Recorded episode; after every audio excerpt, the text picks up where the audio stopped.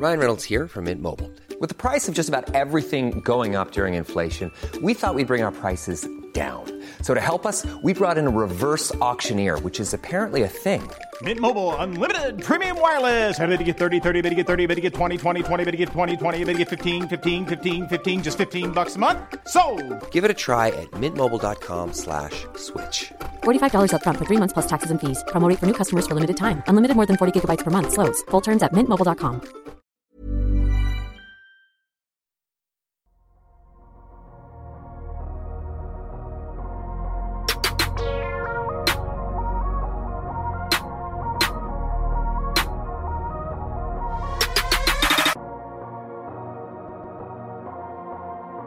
Salut à tous, c'est Adrien, ravi de vous accueillir dans ce nouvel épisode du podcast Dunk Hebdo, un épisode très attendu évidemment. Si tout va bien, vous avez suivi l'épisode de la dernière fois, à savoir la première partie du DH20, le grand classement des 20 meilleurs joueurs NBA par l'équipe de Dunk Hebdo, mais pas seulement, également par les auditeurs. Pour cette deuxième partie, effectivement, je me retrouve à la présentation, je prends le fauteuil de Ben, mais je ne suis pas seul. Avec moi, on va commencer avec euh, un des rookies euh, de cette année, avec un t-shirt euh, qui représente un courant musical cher à également à Elias, dont on reparlera après, c'est Amine. Salut Amine, comment ça va? Ça va, ça va très bien. Dur ce DH20, mais ça va. Alors, On aura le temps de reparler effectivement pas mal de, de difficultés. C'est toujours un exercice assez particulier, le classement de joueurs. Bon, justement, je l'ai cité, il est là parmi nous. Ilias, comment ça va? Écoute, ça va très bien, Adrien. euh, très content de, de vous retrouver. Et euh, on a laissé les autres euh, gérer la partie Europa League. On va se charger de la partie Ligue des Champions du classement. Effectivement, une partie qui a peut-être fait un peu moins débat, et encore, n'est-ce pas Madiane? Toujours quelques surprises en réserve, mais, mais j'ai des points de vue à défendre. Effectivement, on va pouvoir donc euh, s'attaquer, comme l'a dit Ilias, à la deuxième partie euh, du classement. Euh, la semaine dernière, vous avez pu euh, voir la première partie, donc le classement de 20 à 11. Aujourd'hui, on va s'attaquer au top 10. Donc, selon l'équipe de Dunk Hebdo, comme je le disais, mais également via vos votes, hein, les auditeurs, vous a demandé euh, de voter. On a fait une moyenne. Nous avons ce classement. Avant de rentrer euh, dans les détails, euh, messieurs, il va falloir qu'on parle des critères, puisque c'est toujours un peu subjectif. On se laisse à chacun la liberté de déterminer ses propres critères pour classer les 20 meilleurs joueurs NBA. Alors, je vais y aller dans l'ordre alphabétique. Amine, quels sont pour toi les premiers gros critères que tu as utilisés pour classer les meilleurs joueurs de NBA en 2022 Alors, euh, dans un premier temps, j'ai essayé d'assez bien équilibrer entre euh, les stats et ce qu'on voit des matchs euh, pour essayer d'obtenir euh, la meilleure image du joueur. Le truc que j'ai vraiment essayé de faire, c'est décontextualiser de l'équipe pour avoir vraiment le niveau, du joueur. C'est vraiment pas si évident que ça parce que tout de suite, les, résultats forcément jouent sur, sur le joueur et ses coéquipiers jouent sur son niveau. Mais j'ai essayé de décontextualiser au maximum. Donc, euh, essayer d'équilibrer au maximum tout ça. Et euh, même si le classement est un classement à leur H, euh, peut-être que j'ai été euh, pas le moins possible dans l'instant quand même, en essayant de respecter ce qui s'est passé avant et de, de de pas non plus avoir cédé à la hype après un, une ou deux années de, de, de joueurs. Effectivement, c'est vrai que du coup, en plus, toi, tu as la- l'opportunité, comme rookie de Dunk Hebdo, d'avoir un classement, euh, comment dire, vierge. C'est-à-dire que tu, tu ne peux pas te laisser influencer par ton classement de l'année dernière. C'est toujours un, un fil, euh, un équilibre assez euh, difficile à, à trouver. Euh, Elias, on continue avec toi. Euh, quels critères as-tu mis en place euh, cette année? Est-ce que tu as beaucoup évolué par rapport à l'année dernière déjà? Bah, justement, l'évolution, c'est quelque chose euh, d'assez compliqué à mettre euh, en place euh, tous les ans parce que euh, c'est un classement, entre guillemets, qui est un peu redondant. Euh, parce que tous les ans, euh, évidemment, il s'agit euh, de classer des joueurs. Et évidemment, il y a, souvent les mêmes têtes qui réapparaissent. Donc, sans non plus tomber dans l'inventivité, parce que c'est pas l'objectif, c'est essayer quand même d'ajouter des critères qui sont objectifs dans le débat. Donc, parmi tous les critères qu'on avait précédemment, que ce soit évidemment le talent, l'accomplissement individuel, collectif, etc., j'ai essayé aussi de, de mesurer le, le co- la valuabilité en fait euh, du joueur en fonction de son, son équipe, savoir si véritablement, en fonction de sa présence ou non, euh, ça impacte véritablement euh, les résultats de son, son équipe et surtout la, la manière de jouer et d'évoluer de son équipe. Et à ça, j'ai essayé d'ajouter d'autres critères comme la capacité à ajouter des nouvelles choses à son arsenal. J'aime en fait quand un joueur il arrive à développer euh, une qualité, gommer un défaut. Et ça, c'est des choses qui ont compté pour moi euh, sur, euh, sur ce classement, sachant que nous, on va vraiment s'occuper de la partie la plus simple du classement, parce qu'on parle vraiment de, joueurs élites par excellence. et à partir de là, j'ai essayé de, de, classer mes joueurs. Madiane, même question, je ne vais pas épiloguer. Quels critères pour toi cette année? Alors, euh, critère un peu usuel, euh, l'apport euh, dans l'équipe, avec une grosse pondération sur les participations en play-off, les accomplissements en play-off, que je, valorise toujours plus. Il y, a, y a aussi pas mal de parts où je me pose des questions sur à quel point le joueur compte dans l'effectif, c'est-à-dire un joueur où je peux parfois me dire que l'enlever n'a pas trop d'impact sur le collectif, va subir un malus, contrairement à un joueur qui est essentiel au système. Des fois, je vais pouvoir le valoriser un peu plus, euh, sans parler par exemple d'héliocentrisme, mais, mais dans mon top 3, il y a, y a le, troisième joueur a eu beaucoup de bonus vis-à-vis de ça, parce que je considère que l'équipe ne jouerait pas pareil sans lui du tout, euh, sans pour autant monopoliser à balle.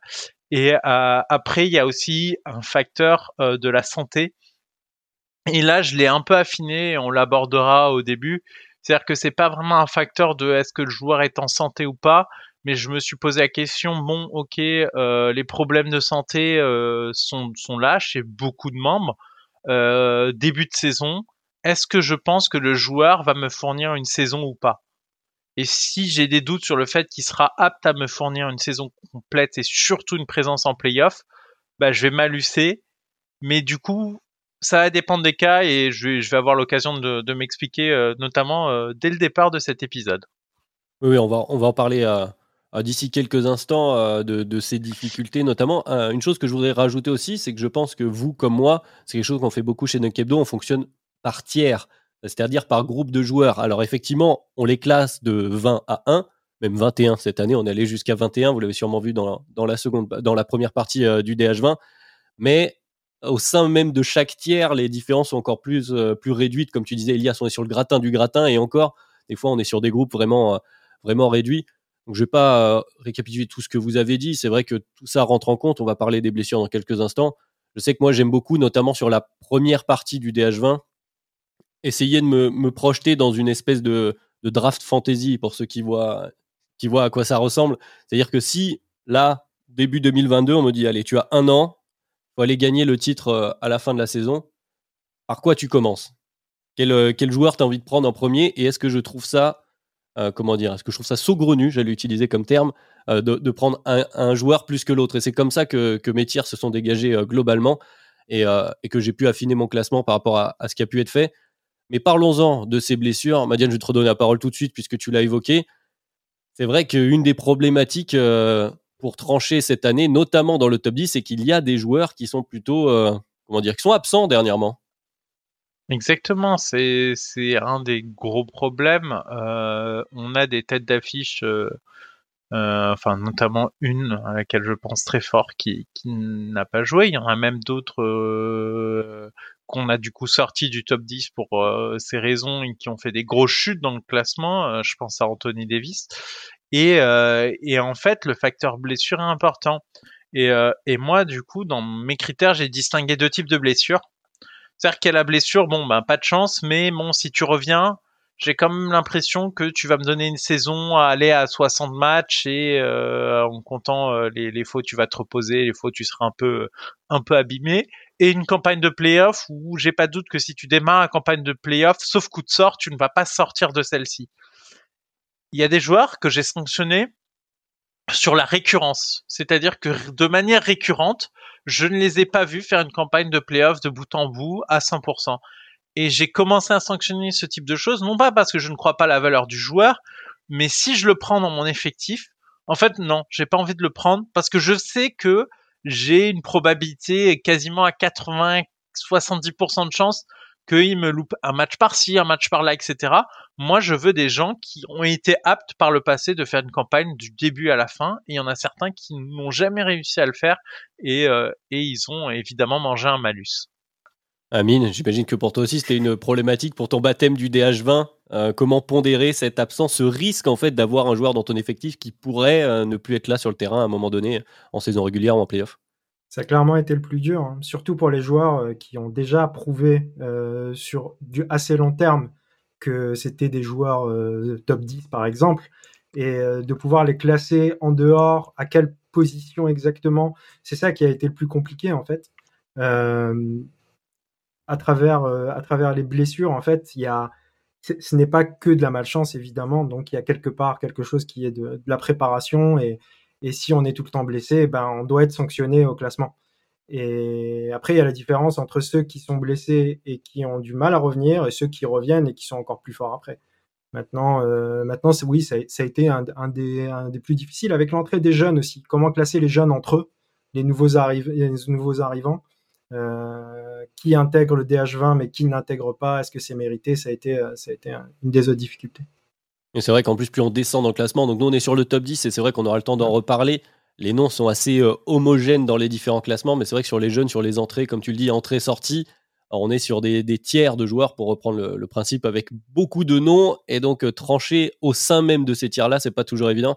Euh, il y a ce même difficulté pour toi, difficulté principale en tout cas pour, pour ce DH20 2022 Ouais, surtout que parmi les règles qu'on essaye de se fixer entre nous. Euh, euh, on se rappelle par exemple que euh, pour toi, moi et Madiane, quand on a commencé le podcast, donc la même année et que on a, on a commencé par nos, premiers DH20, il y a en fonction des années, il y avait des années où ça comptait les blessures et d'autres années où ça ne comptait pas. et finalement, quand ça compte, c'est là que ça devient le plus difficile parce que comment quantifier, comment justifier aussi euh, l'impact de ces blessures sur ce classement. Donc ça a été évidemment une difficulté. Euh, et après, évidemment, ce que vous avez soulevé, les gars, qui est très très important quand on parle de blessures, si ça doit impacter un joueur au classement, c'est évidemment la récurrence de ces blessures et de ces absences qui font la différence. Par exemple, pour un joueur qui peut être clivant comme Damien Lillard, moi j'ai été beaucoup moins, on va dire, euh, sévère qu'avec d'autres cas pour la simple et bonne raison que avant cette année, Lillard c'est un joueur qui joue tout le temps. Il est là tout le temps, il rate très peu de matchs, il est là en playoff, peu importe euh, les, les performances, c'est pas de ça qu'on parle, mais euh, évidemment la récurrence c'est quelque chose qui, va jouer et, dont il faut tenir compte. Lillard qui est 12e du DH20 général, donc vous en avez entendu parler dans l'épisode précédent, mais c'est vrai qu'il est un peu haut notamment, mais je vois aussi chez toi aussi, Madiane il est en 11, chez moi il est en 10. Euh, Amine, je sais pas où tu l'as, Lillard. tu l'as un peu plus bas. Un peu plus bas en 16. Mais effectivement, peut-être qu'il a, il a moins subi cette histoire de blessure. Donc justement, on va récapituler euh, le classement euh, jusqu'ici. On va pouvoir enchaîner et on va rester dans le thème. je pense que vous voyez de qui on va parler.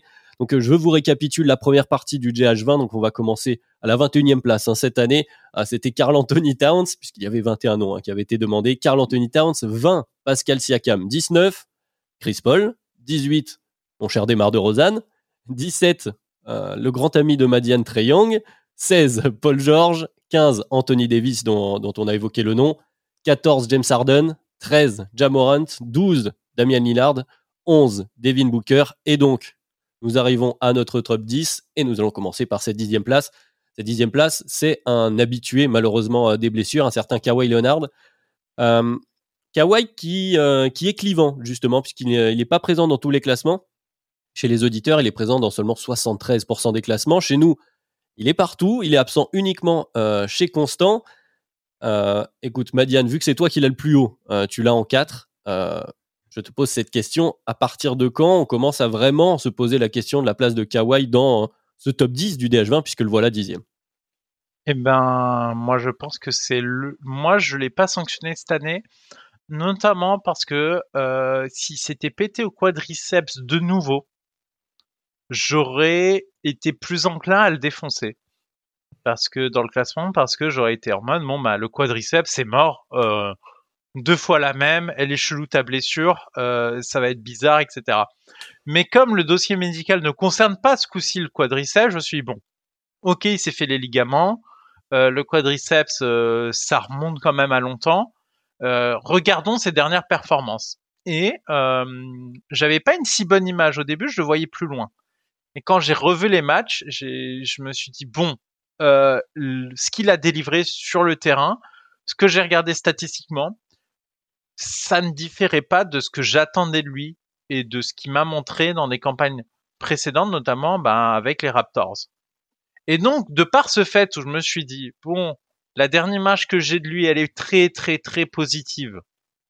Bon, il, il se fait quand même une, une grosse blessure qui de toute la saison. Mais ça concerne pas le même endroit. On a vu des joueurs qui reviennent très bien maintenant de cette blessure-là. Euh, je savais plus trop le mettre et euh, je me suis dit non, je peux ignorer cette année parce que certes c'est un point d'interrogation, mais j'ai pas de doute sur le fait que si euh, cette blessure a bien été traitée, je le vois pas revenir à un niveau très différent de celui auquel on l'a quitté. Pour moi, c'est pas un tendon d'Achille, c'est pas une blessure qui me force à baisser son niveau à la sortie. Euh, ça aurait pu, ça aurait pu être le cas dans d'autres circonstances. Je n'ai pas sanctionné. Et l'autre point que je n'ai pas sanctionné, c'est le fait que, par exemple, encore une fois, malgré le quadriceps dont on parlait, bah, nous sort 24 euh, euh, matchs de saison de, de playoff en 2018-2019. Il en sort 13 et il en sort 11. Ok, il se pète, mais euh, sur les dernières sorties, il joue quand même pas mal de matchs avec du coup euh, ben, des accidents, notamment on repense à ce game 7, euh, mais mais globalement il était là, il était, il pas été performant, il a eu un trou dans la raquette lors de ce match-là, de ce match décisif, mais il était là. Non, je sanctionne pas. Il y a un autre joueur que j'ai sanctionné parce qu'il n'était pas là des moments clé, je trouve, des playoffs et de manière trop régulière. Ça n'a pas été vraiment son cas à lui, donc j'ai pas sanctionné. Avant de donner la parole à ceux qui sanctionnent un peu plus fort, Amine, je, vais nous inclure tous les deux. Je vais juste poser la question à, toi, Ilias, parce que finalement, même si tu ne l'as pas aussi haut que Madiane, donc il est en 4, chez toi il est en 9, il est quand même dans un tiers, tiers 2, euh, finalement, quand je vois la, découpe.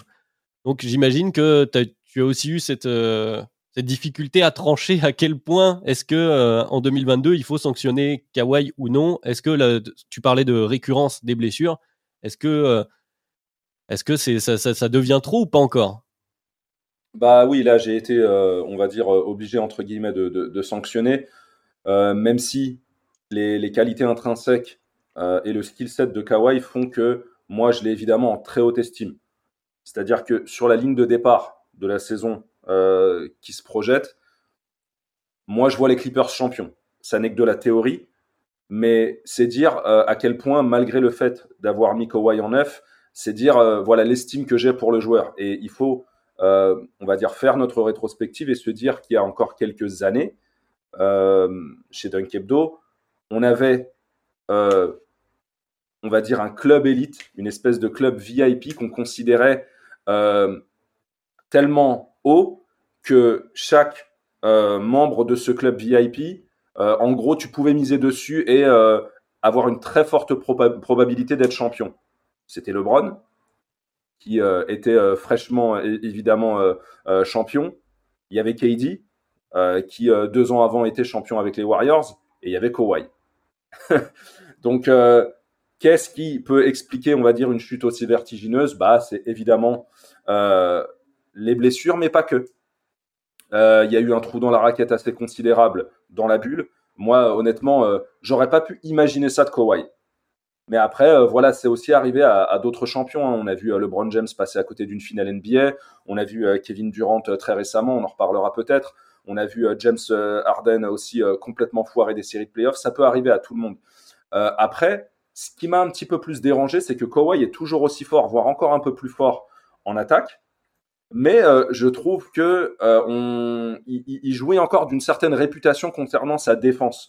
Et maintenant, j'ai l'impression qu'il a plus tendance, euh, lors de ses moments de présence, à choisir les matchs, à choisir ses moments. Et aujourd'hui, on n'a plus véritablement, on va dire, ce stopper qu'il était de son temps à San Antonio. D'ailleurs, qui lui avait valu d'être meilleur défenseur de l'année. donc, c'est des choses évidemment que j'ai pris en considération pour le classer. Mais après, le, joueur, euh, le joueur est tellement fort. Euh, c'est-à-dire que si on faisait fi de tout ça, euh, je pense que le, le, joueur reste dans, notre top 5 et de manière facile pour chacun de nous tous. Le joueur est très fort. Je pense que ça, ça résume toute la problématique, Amine.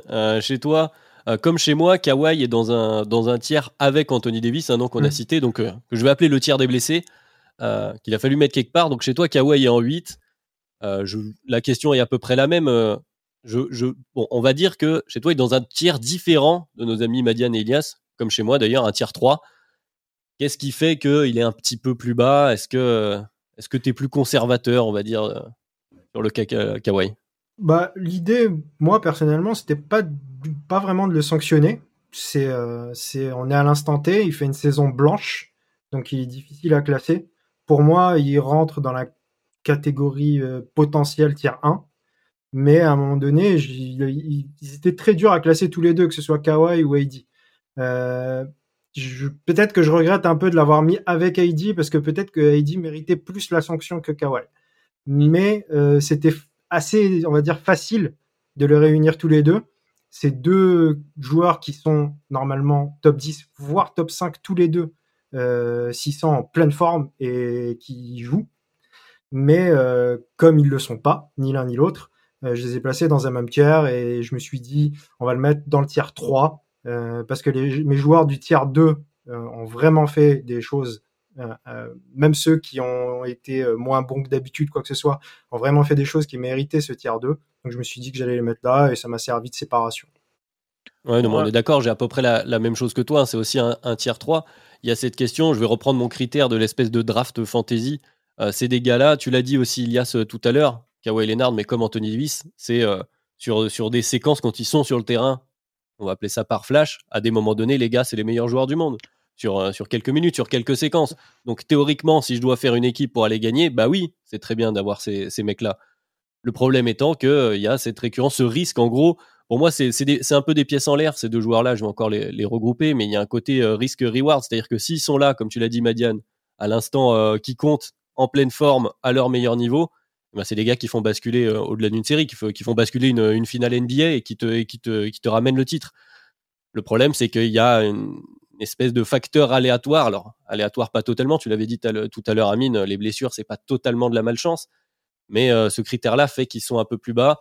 Effectivement, Kawhi, peut-être sur la limite, il fait partie de ces noms où il est encore top 10, mais c'est pas exclu que si on refait le DH20 dans un an, dans deux ans, euh, c'est un nom qu'on retrouve beaucoup plus bas ou plus du tout, ou même euh, beaucoup plus haut. Hein, on sait jamais. Enfin, on est vraiment sur euh, la variance peut être énorme dans les dans les prochaines années. Et autre chose, Adrien, quel, est le dernier fait d'armes aussi de, de Kawhi finalement?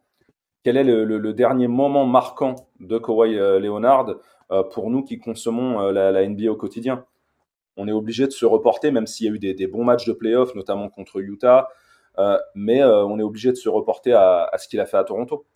Ouais, c'est ce que j'allais dire. Ouais. ça commence à ouais, mais euh, c'est un échec collectif. Moi, moi, je suis désolé, mais c'est pas des flashs, c'est pas Anthony Davis. moi, je comprends que, ok, 4, moi, j'ai pas sanctionné, enfin, entre guillemets, sanctionné par rapport à sa blessure, et, euh, et c'est peut-être un parti pris de ma part, mais le ranger dans la même catégorie qu'Anthony Davis, je suis absolument pas d'accord parce qu'Anthony Davis, c'est toute sa carrière. Kawhi Leonard, il joue tous les matchs la campagne de playoff euh, de Toronto, tous les matchs de celle, euh, la première des Clippers, il joue jusqu'à sa blessure grave, certes, celle, euh, la deuxième des Clippers, et sur le terrain, c'est tout le match où il est bon. C'est pas juste sur des flashs. Il se loupe sur un game 7, mais dans un contexte où il y a rien qui va et c'est plutôt un problème d'équipe à mes yeux qui, qui, qui en fait c'est toute l'équipe qui a dégoupillé. Le Game 7, ok, on peut on peut reprocher aux stars, notamment euh, je crois qu'il y avait très peu de tirs tentés dans le quatrième de leur part. Ok, il y a il y a y y a cet aspect-là, mais euh, au-delà de ça, ils jouent, hein, ils jouent longtemps hein, sur la la, la dernière campagne qu'on a vue et euh, et ils jouent pas non plus euh, dans des contextes très faciles parce que il y a bah, un petit génie euh, il y a un petit génie qui porte la balle et qui, qui était en phase 2 et, et qui tu vas quand même pas nous faire tu vas pas quand même pas nous faire croire que l'effectif des, des, Clippers est plus complet enfin est moins fort que les Lakers autour d'Anthony Davis quand même. De quoi? Non mais oui mais, je, oui, mais Anthony, Anthony, Davis je, je, je doute fort qu'il joue 60 matchs cette saison. Moi, ah, je pense que, bah, moi, je pense que Kawhi Leonard nous fera une campagne de playoff complète cette saison. Je suis prêt à le parier beaucoup plus fort qu'Anthony Davis. Je pense que c'est pour ça que, que Ilias, je vais, je vais, te laisser parler parce que tu, tu, voulais intervenir, mais je pense que c'est pour ça qu'aussi chez Amine, je, nous inclus, excuse-moi Amine, hein, je parle un peu pour toi, mais que dans notre tiers avec les, les blessés, Léonard est devant. C'est vrai qu'on est un peu d'accord avec ce que tu dis, euh, Maniane. Je pense que tu as raison, c'est plus sévère pour Kawhi que pour AD de les mettre ensemble. Effectivement, Kawhi est devant, mais là on commence à avoir des. Le facteur aléatoire commence à faire peur. On en est là en fait chez Kawhi. Ouais, mais moi, en, ce qui concerne euh, le, sujet évoqué, euh, pour moi, euh, les deux joueurs ne sont pas à mettre sur la même ligne. Anthony Davis est une seconde option. Il a pour leader de sa franchise un certain LeBron James, jusqu'à preuve du contraire. moi, ce qui me dérange un petit peu plus chez Kawhi, c'est que c'est le seul joueur de mon classement, en tout cas parmi les dix premiers, avec un certain joueur de Brooklyn qui a un déficit au niveau du leadership. Tu sais, moi, ça fait partie de mes critères. Je l'avais déjà intégré l'année dernière. C'est des petites croix que j'arrive à cocher.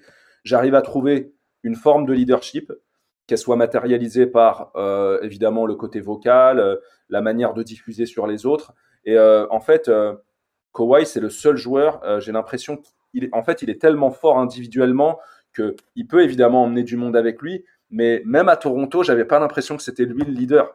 Non, ça l'était pas. C'était plutôt des Kylori et des anciens, des vieux briscards qui traînaient dans cet effectif. Absolument. Et tu vois, le, genre de, collapse, le genre de, catastrophe un petit peu industrielle comme celle qui a pu se passer dans, la bulle, c'est collectif. Mais généralement, un collectif, c'est euh, emmené par un coach et régi par un leader. Bien souvent, dans toutes les équipes récemment championnes. Et euh, moi, il y a, cette petite chose qui me manque en fait chez Kawhi. Mais après, euh, c'est aussi peut-être un petit peu dû à, un déficit de personnalité. Enfin, on sait qu'il est un petit peu taiseux et que c'est peut-être pas finalement dans sa nature. Je trouve que tu offres une conclusion euh, parfaite, puisqu'on ne peut pas faire un DH20 spécifiquement sur le Kakaway, même si euh, finalement cette entrée en matière de la deuxième partie illustre assez la, problématique autour de, des joueurs, notamment des joueurs blessés comme Kawhi Leonard, et la transition, Elias, est magnifique, puisque le numéro 9 derrière, c'est justement un joueur à qui on prête ces fameuses qualités de leadership, notamment euh, un certain Jimmy Butler. Alors Jimmy Butler, pour euh, donner les écarts, qui est les, écarts, qui ne sont pas très très grands dans ce top 10, on va y revenir tout au long de, ce podcast, mais donc qui est 7 chez Madiane, qui est 10 chez Amine. Alors Butler, c'est un joueur aussi particulier, alors peut-être moins clivant, puisque finalement il se retrouve un peu dans la même zone chez tout le monde, c'est-à-dire que c'est euh, parmi les très nombreux votes, et il y en a eu, et des votes, comment dire, on a, on a, on a vu de tout euh, chez les votes des auditeurs, sans jugement, mais on a vu de tout. Il y a des joueurs qui, ont, qui font des grands écarts dans les classements, mais Butler, lui, n'a aucun top 4, par exemple. Il ne, il ne franchit pas ce, ce palier. Donc, est-ce que Butler, bah, écoute, il y a, je vais trop lancer dessus parce que ça tombe bien, c'était le sujet. Est-ce que le, comment dire, au-dessus de Butler, il y a un plafond de verre? Genre, oui, c'est bien d'être un leader, mais est-ce que lui, il n'a pas un plafond euh, de talent finalement sur un terrain de basket? Absolument. Euh, s'il se retrouve là euh, c'est parce que d'une, il a atteint évidemment euh, cette forme de plafond, qui a des meilleurs joueurs et que la progression d'autres est beaucoup plus importante que la sienne, qui euh, va, on va dire, créer un petit embouteillage pour lui. Mais après, moi, c'est un joueur que, j'ai toujours eu en, estime. Mais j'ai, même si les, récents playoffs sont bons, j'ai pas l'impression qu'on soit euh, sur quelque chose de bouleversant euh, concernant l'évolution de, Jimmy Butler. Il fait ce qu'il a toujours fait euh, de manière graduelle, mais avec, on va dire, des matchs éparpillés par-ci et par-là qui peuvent des fois nous faire dire qu'il pourrait être plus haut. Mais de manière globale, j'ai un joueur aussi.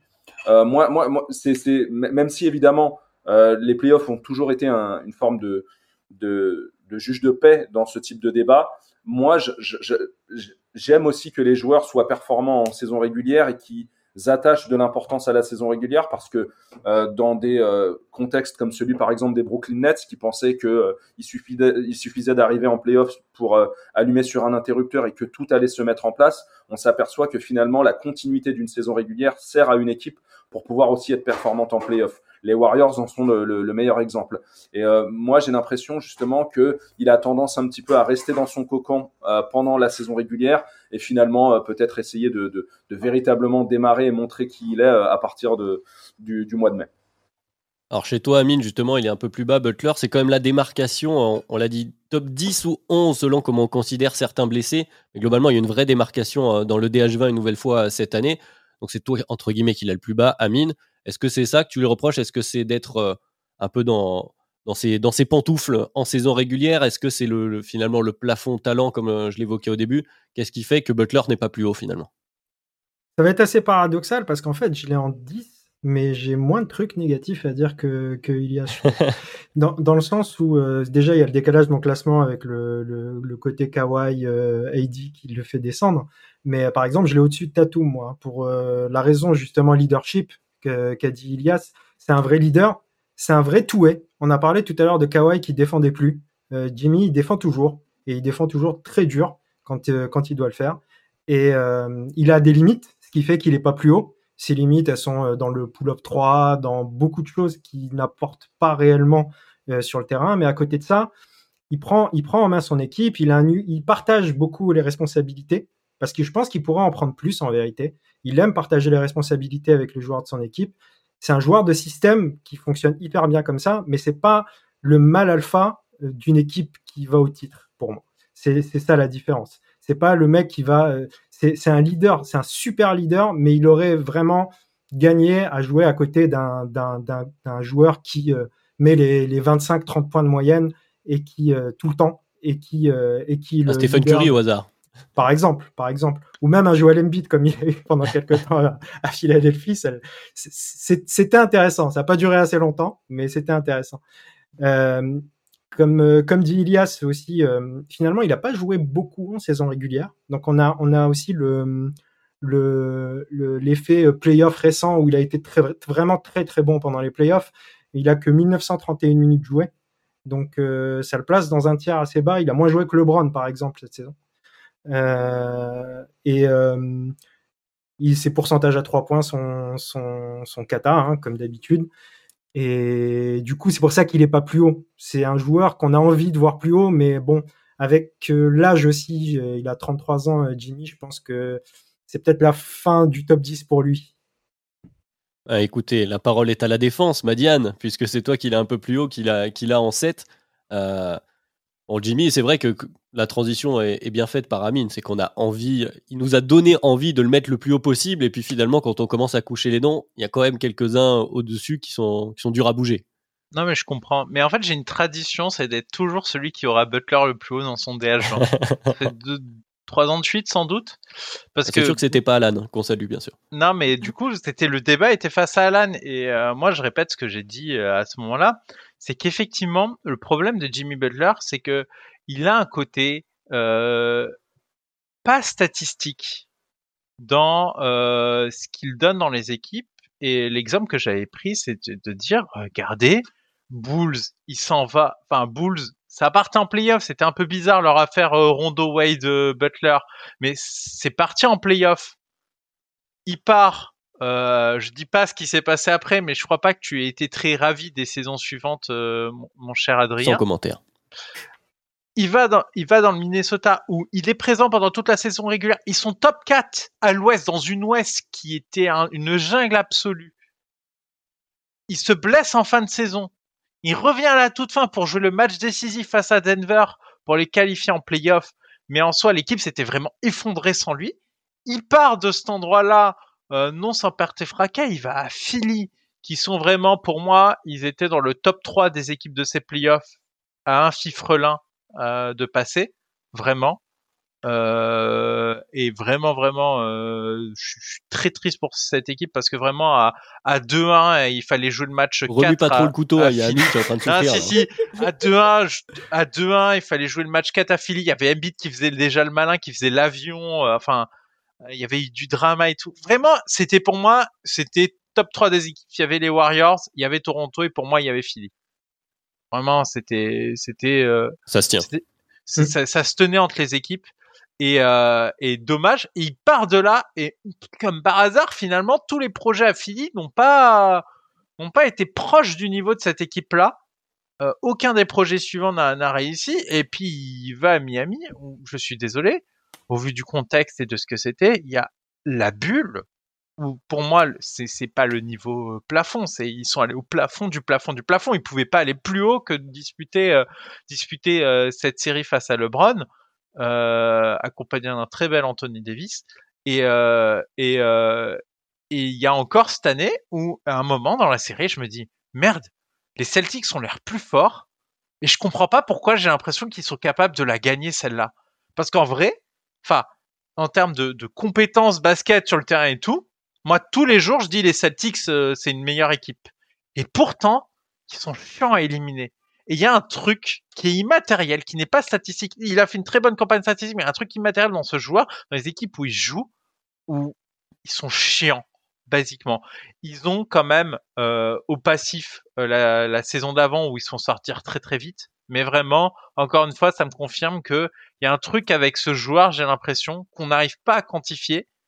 Mais euh, mais on parlait de, de Kawhi Leonard le taiseux et ce serait bien d'avoir un gueulard.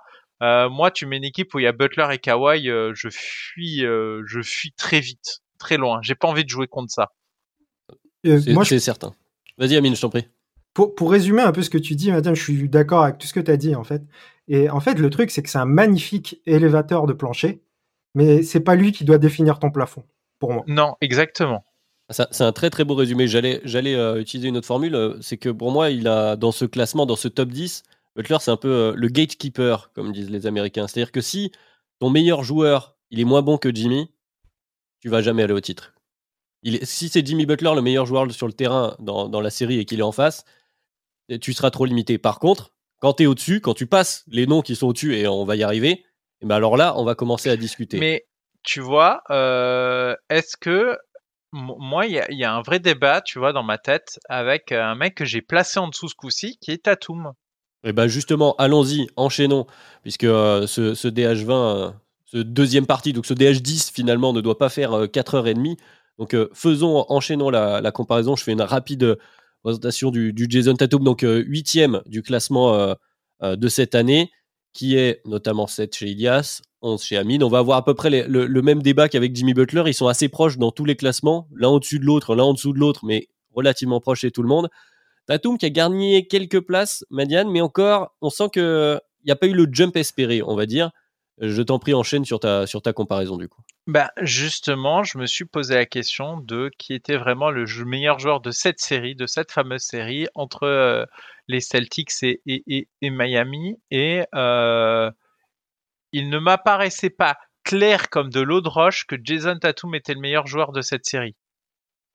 Euh, en fait, ça se, la discussion euh, était possible. Alors qu'en vrai, je pense qu'en termes de, skill set, de, compétences basket euh, sur le terrain, pour moi, il y a, y a, il est pas censé y en avoir. Et, euh, c'est une, vraie question que je me suis posée de tiens, j'ai les deux. Du coup, j'ai intercalé un autre joueur entre les deux en, définitive. Mais au moment où je couchais mes noms et je couchais mes tiers, je les ai mis dans le même tiers et je me suis posé la question. J'ai re-regardé un peu cette série et finalement, je je, je, je, je fais payer un peu à Jason Tatum. C'est dur pour lui parce qu'il est très jeune. Je fais juste payer la, la fin en la fin qui est un peu moche, je trouve. Alors qu'en vrai, il est déjà allé très très loin. C'est des finales NBA, c'est pas simple, etc. Je fais payer cette fin euh, je pense que euh, ce débat n'aura pas lieu et que Jason Tatum est destiné à rejoindre les cieux du, du, DH20 à un moment ou à un autre, parce que ses accomplissements collectifs à son âge et l'expérience qu'il a accumulée va lui servir et va lui permettre, euh, du coup, à un moment ou à un autre, de, de passer, euh, de passer ce step. Mais, mais voilà, Jason Tatum, je pense qu'il qu'il est trop irrégulier, parfois tu comptes sur lui et c'est pas lui qui va réussir à calmer l'équipe dans des moments chauds. Il n'a pas encore ce facteur X que je vois chez Butler, où il y a des moments chauds, où il y a des runs de l'espace qui sont initiés par Miami, euh, où là j'ai plutôt vu l'inverse chez Boston, Boston qui prenait ses runs de l'espace parce que Jason Tatum n'était pas apte à justement gérer ce moment-là euh, un peu à la manière que font les grands joueurs, ce qu'a pu faire parfois par moment un Chris Paul que j'ai beaucoup admiré, où l'équipe en face commençait un run et ça chauffait et c'était lui qui calmait tout le monde. Et je pense qu'il a besoin de passer cette étape-là, une étape collective de leader. Dans le skill set, j'ai rien à dire sur le joueur, mais vraiment, là, on parle de, des tout meilleurs de la NBA. Cette étape-là, j'ai pas l'impression que ça dépendait de lui. Euh, sur le run qui est très beau de la part des Celtics et donc je le mets en dessous de Butler même si moi je trouve qu'il n'y a rien à redire sur son classement euh, pondéré euh, en étant devant Jimmy en définitive quand on accumule tout le monde. T'en doute Ilias, je vais me tourner vers toi puisque justement peut-être par rapport au reste de l'équipe, et même par rapport au classement avec, avec les, auditeurs où, les deux joueurs sont très proches hein, dans un tiers similaire. Toi, tu as décidé de franchir le cap, j'ai envie de dire, de croire en, en Tatum, puisque tu l'as mis un tiers au-dessus de Butler. Alors j'imagine qu'ils ne sont pas si éloignés que ça, mais quand même, quand tu as défini tes tiers, Tatum est dans ton tiers 2, Butler est dans ton tiers 3. Pourquoi, Yes Absolument, bah, j'ai franchi le cap euh, comme euh, Jason l'a si bien fait en fait. Euh, je trouve que il fait partie de ces joueurs qui ont non seulement progressé, qui ont gommé des défauts, notamment au niveau de sa sélection de tir. quand tu regardes le Tatum d'il y a 2-3 ans, je dirais même d'il y a 2 ans, on pouvait voir du, pull-up un, peu trop contesté.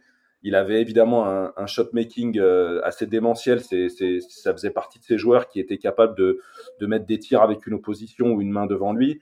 Euh, mais je trouve que euh, c'est un des joueurs qui a bien bossé pendant son été. rien que après un petit retard à l'allumage collectif de la part de Boston, on l'a vu un petit peu au fil de, de, de la saison devenir un, tout autre joueur. C'est quelqu'un qui a ajouté du playmaking à son arsenal. Euh, c'est un joueur qui va peut-être encore un petit peu, euh, on va dire, être déficient, non pas euh, par manque de qualité, mais parce qu'il ne l'utilise pas. Il est, est pas encore super impliqué dans le jeu intermédiaire, c'est-à-dire que c'est soit du gros pull-up à trois points, soit du drive, mais c'est quand même quelqu'un qui aujourd'hui apporte plus de variété dans son jeu, et ça c'est une chose qui me plaît. Autre chose, le step en playoff. Euh, on l'a vu faire euh, jusqu'à la finale NBA quand même des playoffs assez démentiels. Euh, et contrairement à Butler, lui c'est quand même farci deux clients du DH3. C'est-à-dire qu'au premier tour, il joue les yeux dans les yeux et il domine Kevin Durant. et on ne parle pas que d'une domination collective. C'est un joueur sur lequel il a été impliqué en défense et à, qui il a vraiment vraiment donné du mal parce que finalement son évolution physique à Jason Tatum elle lui a permis deux choses un petit peu à l'image de ce que Kawhi fait en attaque réduire euh, en, fait créer de la séparation et de la distance on va dire physique et pas forcément euh, liée à la vitesse et autre chose on voit que il arrive à être beaucoup plus impliqué beaucoup plus euh, on va dire droit dans ses bottes en, en défense et ça bah finalement quand tu commences à ajouter ce type de choses à ton arsenal, tu commences à devenir un joueur plus complet et on arrive peut-être même à te classer euh, dans euh, les joueurs qui sont de vrais two en fait. Est-ce que justement on va, pouvoir asseoir, euh, on va dire, cette évolution de Tatum et en faire par exemple ce que Kawhi était il y a quelques années? À voir, ça va demander évolution. Mais en tout cas, ce qui est certain, c'est qu'aujourd'hui, il fait partie pour moi de ces joueurs qui ont le plus progressé et justement aussi gommé certains défauts. Et je ne vais pas lui imputer euh, non plus sa, sa, finale NBA. Ça reste quand même euh, un, un, jeune joueur euh, qui, lors de voilà de, de, de son premier tour, s'est tapé Kevin Durant certes que sur quatre matchs, mais on n'est pas non plus sur un, un, un sweep totalement évident. La, la, majorité des matchs ont été disputés. J'en veux pour preuve le, premier match que il fait gagner au buzzer sur ce fameux spin et sur cette finition près du cercle. Après, il y a eu sept matchs face à Giannis et puis il y a eu sept matchs face au, hit de, Jimmy Butler. Donc euh, ils arrivent un petit peu éreintés en, finale, avec quelques blessures qui viennent s'y ajouter. Et euh, voilà, il a été euh, un petit peu déficient, mais d'autres l'ont été avant lui. Effectivement, je, vois qu'on anticipe les, les arguments d'en face, Ilias. Mais c'est vrai que je vais faire aussi mon ben en, posant cette question. Elle reste ouverte, mais c'est vrai que la jeunesse de Jason Tatum, enfin, cet argument-là va finir par trouver une limite parce qu'en termes de nombre de matchs de playoff joués, je n'ai plus la stat sous les yeux. C'est Ben qui l'avait calculé mais euh, notamment les, donc les jeunes Celtics, parce qu'on inclut euh, l'ami Jalen Brown, qui était pas loin d'entrer dans le DH20, et, euh, et, Marcus Smart commence à avoir de la bouteille. Mais c'est vrai que bon, on était sur un run de playoff où ils ont manqué de souffle, on va dire, à la fin pour la finale. mais on peut il en a joué 74. 74. C'est énormément. C'est plus que beaucoup de grands noms en carrière que je ne vais pas citer parce que c'est des joueurs que j'aime beaucoup. Euh, Amine, du coup, je vais, te, je vais, te, laisser la parole aussi euh, sur Tatum, c'est toi qui l'as le plus bas. Alors tu l'as dit, c'est un peu biaisé par euh, le fameux euh, duo Kawhi-Anthony Davis qui du coup fait descendre mathématiquement d'un cran. Mais tu as, comme moi hein, d'ailleurs, Tatum avec Butler juste en dessous. pourquoi pourquoi tu es un peu moins optimiste, comme nous, hein, je m'inclus, que notre cher Elias? En fait, la voir en dessous de Butler, c'est un peu, c'est un peu la même chose que ce qu'a dit Madiane. C'est une impression que, que Butler peut plus porter son équipe déjà. C'est quelque chose d'un peu sans, sans, sans, immatériel quoi. Ouais, immatériel d'une impression. Euh, Maintenant, moi je trouve que euh, Tatum, il fait une saison extraordinaire. Hein, c'est pour ça qu'il est à cette position. Il a notamment euh, la progression. Je, suis d'accord avec Ilias, la progression elle est énorme euh, aussi au niveau playmaking, quelque chose qu'il n'avait pas qu'il n'avait pas encore assez jusqu'à maintenant. Et cette saison, c'est là où vraiment on a vu une évolution énorme. Je trouve que le défenseur a toujours été bon. moi, je pose la question quand même de, il est excellent défensivement dans un excellent système défensif c'est là où finalement, euh, là où le collectif va peut-être nuire à certains, lui, il, il l'avantage tout de même. Euh, le collectif, que ce soit défensif ou offensif, c'était vraiment une machine magnifique à avoir joué euh, sur la deuxième partie de saison Boston. Et peut-être que ça a vraiment gonflé son, comment dire, son niveau réel, son maximum réel. moi, je l'ai là maintenant. je pense juste qu'il faut confirmer euh, Tatum, c'est un potentiel, euh, c'est un potentiel top 5 si euh, s'il continue de progresser et qu'il continue à amener son équipe le plus loin possible. Juste un petit truc, un petit truc un peu, un peu intéressant, c'est sur le choix des shoots. Il a quand même le deuxième plus mauvais true shooting percentage de ce top 10. Il y a que Luca qui a moins bien. Et Luca a 37 de usage rate. Donc, il faut aussi recontextualiser par rapport à ça. Donc, on est quand même sur, euh, sur un joueur qui a un usage à peu près équivalent à celui de LeBron ou KD, mais qui n'est pas encore au même niveau, euh, au même niveau euh, que ces deux joueurs. Le péché mignon du Delon de Jason Tatum, qui, comme tu disais, Elias, qui gomme petit à petit, mais de temps en temps, il revient. et puis, je ne vais pas épiloguer non plus, parce qu'il faut qu'on avance, mais je suis, assez d'accord avec, avec à peu près tout ce qui a été dit. Je me place plus côté, côté Amine, on va dire ça comme ça. Il est derrière Butler pour mon histoire de gatekeeper. C'est-à-dire que là, il lui manque encore le, cette petite chose qui fait qu'en option 1, je suis sûr que si j'ai Tatum en option 1, je me considère comme contender. Là, tu y es, effectivement, tu y es, tu es vraiment pas loin. Mais ton option 2, elle est très solide aussi également hein, pour un Jalen Brown qui n'est pas dans le classement, mais, mais qui a aussi euh, des, progrès euh, assez fulgurants. Une fois passé ce duo, ce duo délié, euh, donc Butler en 9, Tatum en 8, on va changer de poste avec un joueur qui, peut aussi être clivant dans son style. Un certain Joel Embiid, que Amine, tu, tu connais bien, euh, qui est plutôt haut chez moi puisque euh, je l'ai en 6. Je l'ai en 6, ouais, donc, euh, très très haut. Il est 11 chez Madiane. Alors Embiid, c'est une, vraie question puisqu'il a été longtemps dans le même dans un, tiers commun, on va dire, avec Jokic, c'était les, deux gros pivots, sauf que Jokic est plus haut, on aura le temps d'en reparler, mais Embiid est toujours là dans les, euh, comment dire, dans les récompenses. Hein, deuxième, euh, deux années de suite où il est deuxième au, MVP. Il est toujours là dans, les stats avancées, au estimated plus minus notamment. Euh, donc la question que je vais poser à toi, Madiane, puisque c'est toi qui l'as le plus bas, qu'est-ce qu'il faut qu'il fasse Embiid pour gratter des places? Me jouer une campagne de playoff complète sans jamais manquer deux trois matchs par-ci par-là, ce qu'il a systématiquement fait. Malheureusement, c'est je n'ai pas de problème avec Joel Embiid sur un terrain de basket j'ai un problème quand Joel Embiid me dit qu'il peut pas être sur un terrain de basket. Parce que euh, du coup cette saison, enfin la saison dernière, il en dispute 10 des matchs et euh, son équipe en a joué euh, 12, si je ne m'abuse, quelque chose comme ça. Enfin, il y a toujours un ou deux matchs qui manquent. Et il joue blessé. C'est même pas de, il a un petit pépin et ça va pas. C'est que alors, on va me dire que c'est la faute à pas de chance. Il se fait quand même deux fois la fracture du visage. Euh, il a joué avec un doigt disloqué. Je n'ai jamais vu Embiid à 100% sur une campagne de playoff. Et il y a un moment où, ben oui, quand je vois ce qu'il est et quand je compare par exemple à Jokic, Jokic est un délire à part, mais il est juste derrière lui au MVP. Il est, euh, il est pas loin hein, sur les campagnes de saison régulière. Il est dinguissime. Hein. Vraiment, j'adore Joel Embiid, sa production sur le terrain, j'adore sa, contribution défensive, c'est stop, c'est parfait.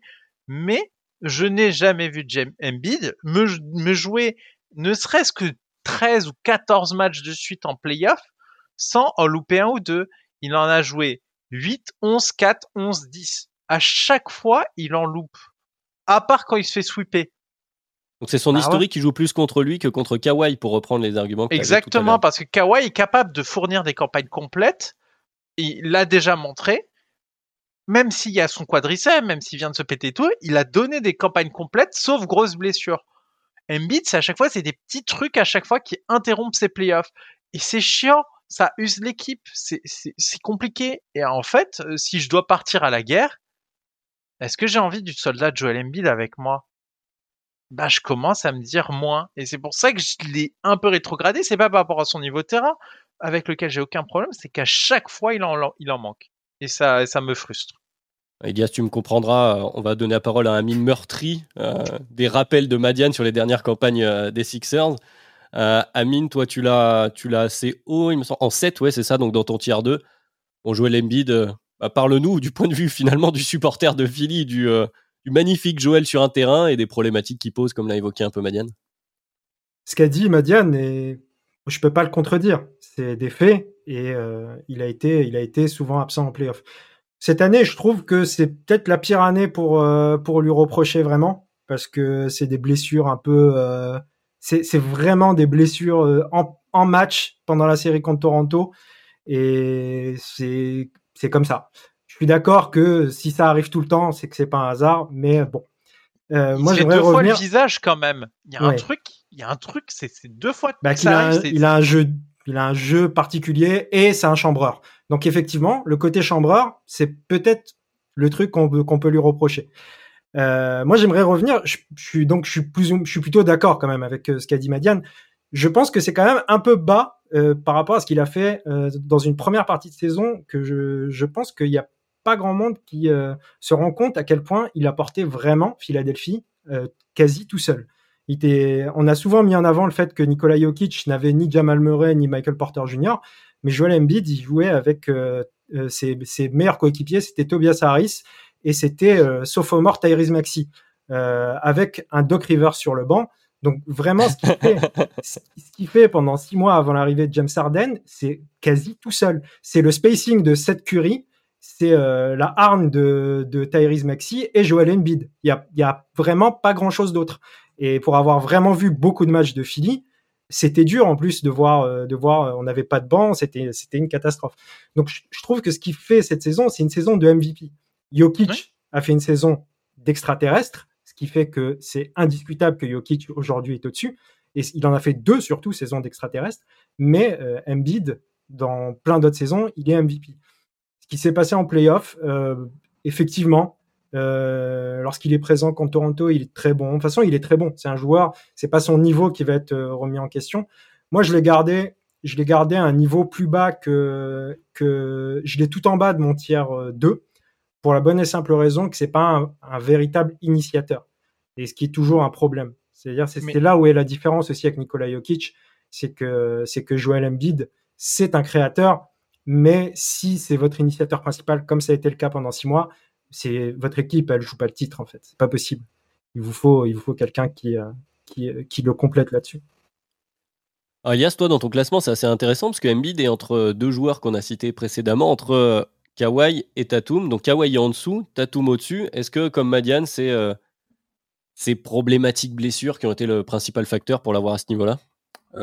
Pas forcément. Pour le coup, là, cette fois-ci, c'est un autre facteur. C'est évidemment les, les, les playoffs même si finalement ça a fini par passer, qui parmi les trois là qui sont présents n'a pas eu peur au moment où Toronto recolle?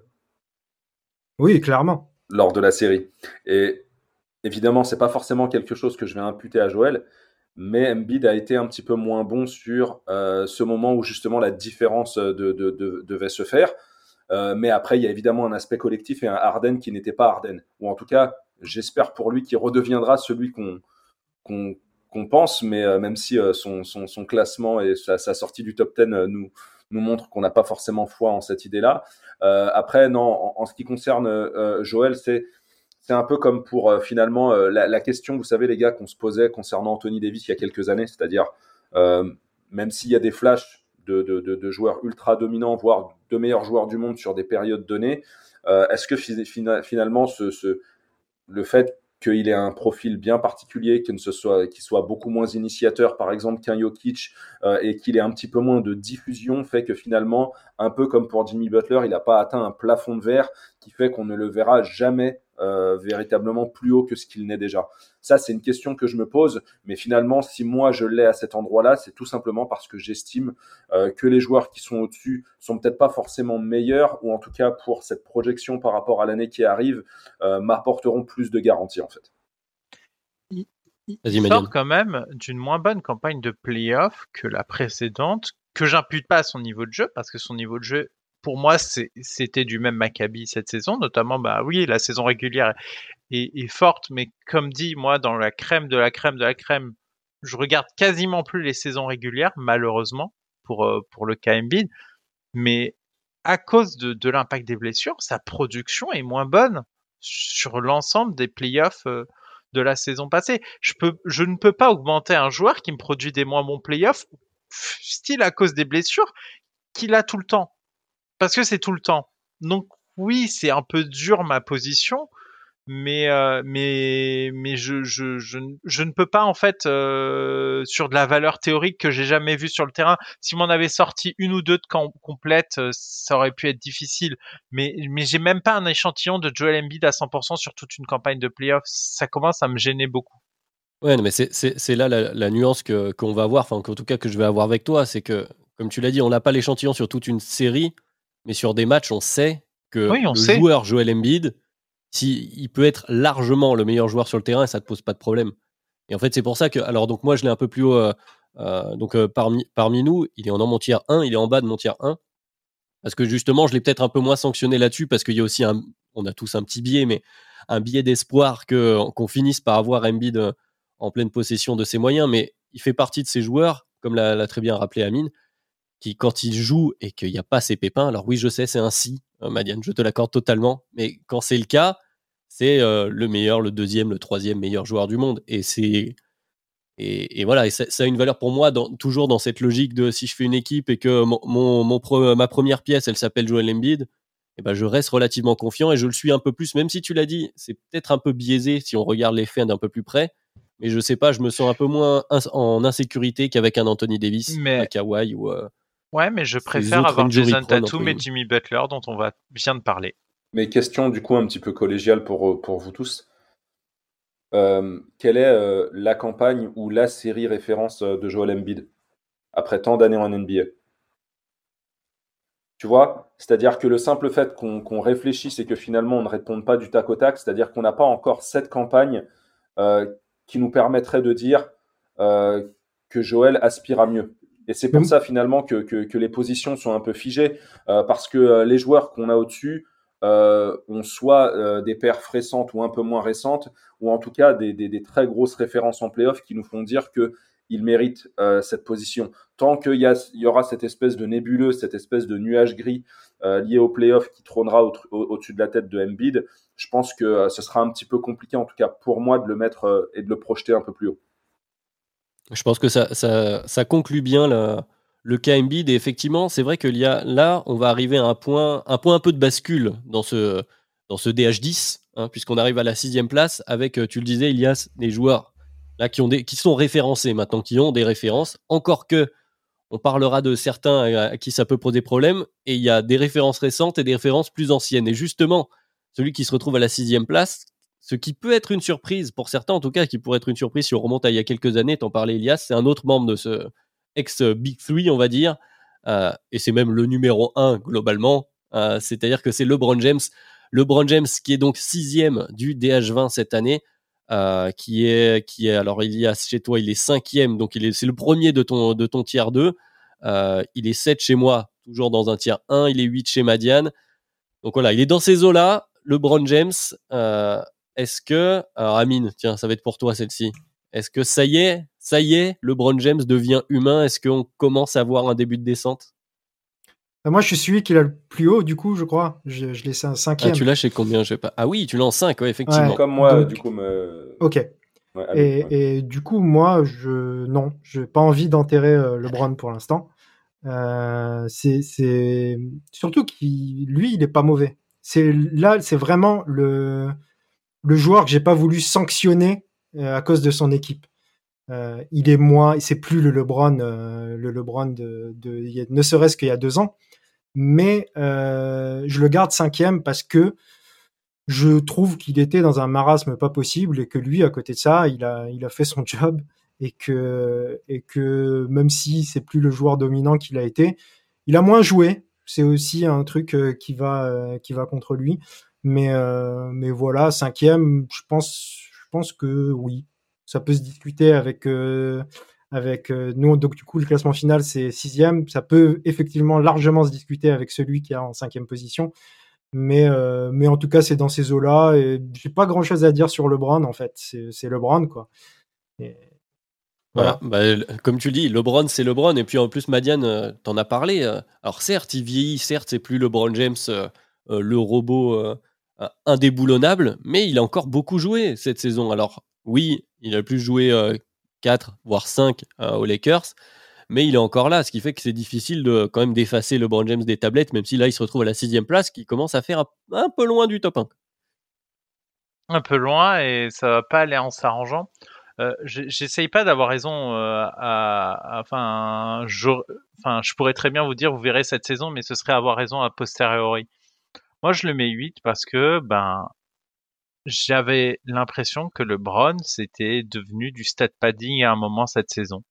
C'est-à-dire, je cherche mes stats, mais l'incidence collective sur le niveau de jeu de l'équipe, enfin, j'ai pas vu l'impact de je rends meilleur les autres, l'équipe est meilleure quand je suis là. Je l'ai moins vu. Alors, malheureusement, les statistiques ont commencé à me donner tort. C'est pour ça que j'aurais pu faire pire dans euh, la façon de noter le prod, mais c'est les stats euh, que j'ai analysées euh, qui l'ont sauvé notamment quand j'ai découvert son box plus minus qui était extrêmement élevé vu le contexte des Lakers où il était à 7,7, ce qui est dingue vu la saison qu'ils nous ont offert, ces fameux Lakers. Donc j'ai un peu compromissionné avec moi-même en me disant bon, euh, il a pas fait les playoffs, allez, on va dire que c'est un 8 et on est quitte. Mais ben autour de lui en fait, il, il y a que des gens qui ont été impliqués dans les joutes et moi, je trouve ça très problématique de dire qu'un mec qui est top 10 du DH20 n'arrive pas à emmener son équipe en playoff. Au-delà du contexte, etc., ils étaient même pas proches. On pensait qu'ils iraient au play-in. Eh ben, ils y étaient même pas. Je trouve que c'est beaucoup, en fait, au dossier. Alors, auquel contexte était défavorable, tout ce que vous voulez, on va pouvoir en parler.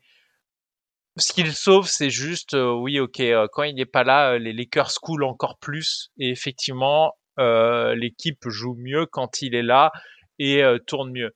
Mais c'est un euphémisme. Oui, oui, c'est un euphémisme. Oui, 7,7, oui, c'est un euphémisme. Mais mine de rien, c'est ça me ça me gêne un peu. Je suis très gêné par son cas à cause de ça. Mais je l'ai laissé top 8 et je trouve que c'est pas si loin parce que mine de rien, autour. Euh, il y a personne dans son cas, hormis, bah, du coup, l'autre, euh, il, est, il, est, 14 chez moi, c'est Davis, et c'est des questions de blessure. Après, euh, il y, a, personne qui les a loupés. C'est ça qui me. Il y en a aucun. Hein. Il y a que lui et que lui dans le top 10 et Davis, c'est les blessures. Après, c'est ce que disait Amine, c'est là où tu pondères le, les le bilan collectif autour du niveau du joueur. C'est sûr qu'on n'est plus sur LeBron James qui a lui tout seul dans un effectif euh, de National 2. Euh, t'en fais un candidat, euh, un candidat au titre de par sa simple présence. On n'en est plus à ce LeBron James là. Oui. Mais on est quand même à LeBron James. On a eu des passages cette saison. Le deuxième meilleur joueur sur le terrain à côté de LeBron James, il s'appelait Austin Reeves. Je veux dire, c'était quand même totalement surréaliste. donc effectivement, il y a cette question de la, pondération des, de, l'effectif et deux, c'est finalement du bilan, parce que tu as raison, Madiane. Effectivement, il, a raté les playoffs. Et c'est quelque chose dont on n'avait vraiment pas l'habitude pour le coup. Euh, Ilias, toi, tu l'avais donc comme Amine euh, en 5. Euh, tu as voulu moins le sanctionner à ce niveau-là, j'imagine, du coup? Ouais, parce que ça reste quand même le joueur euh, dont tu ne peux pas faire fi du contexte.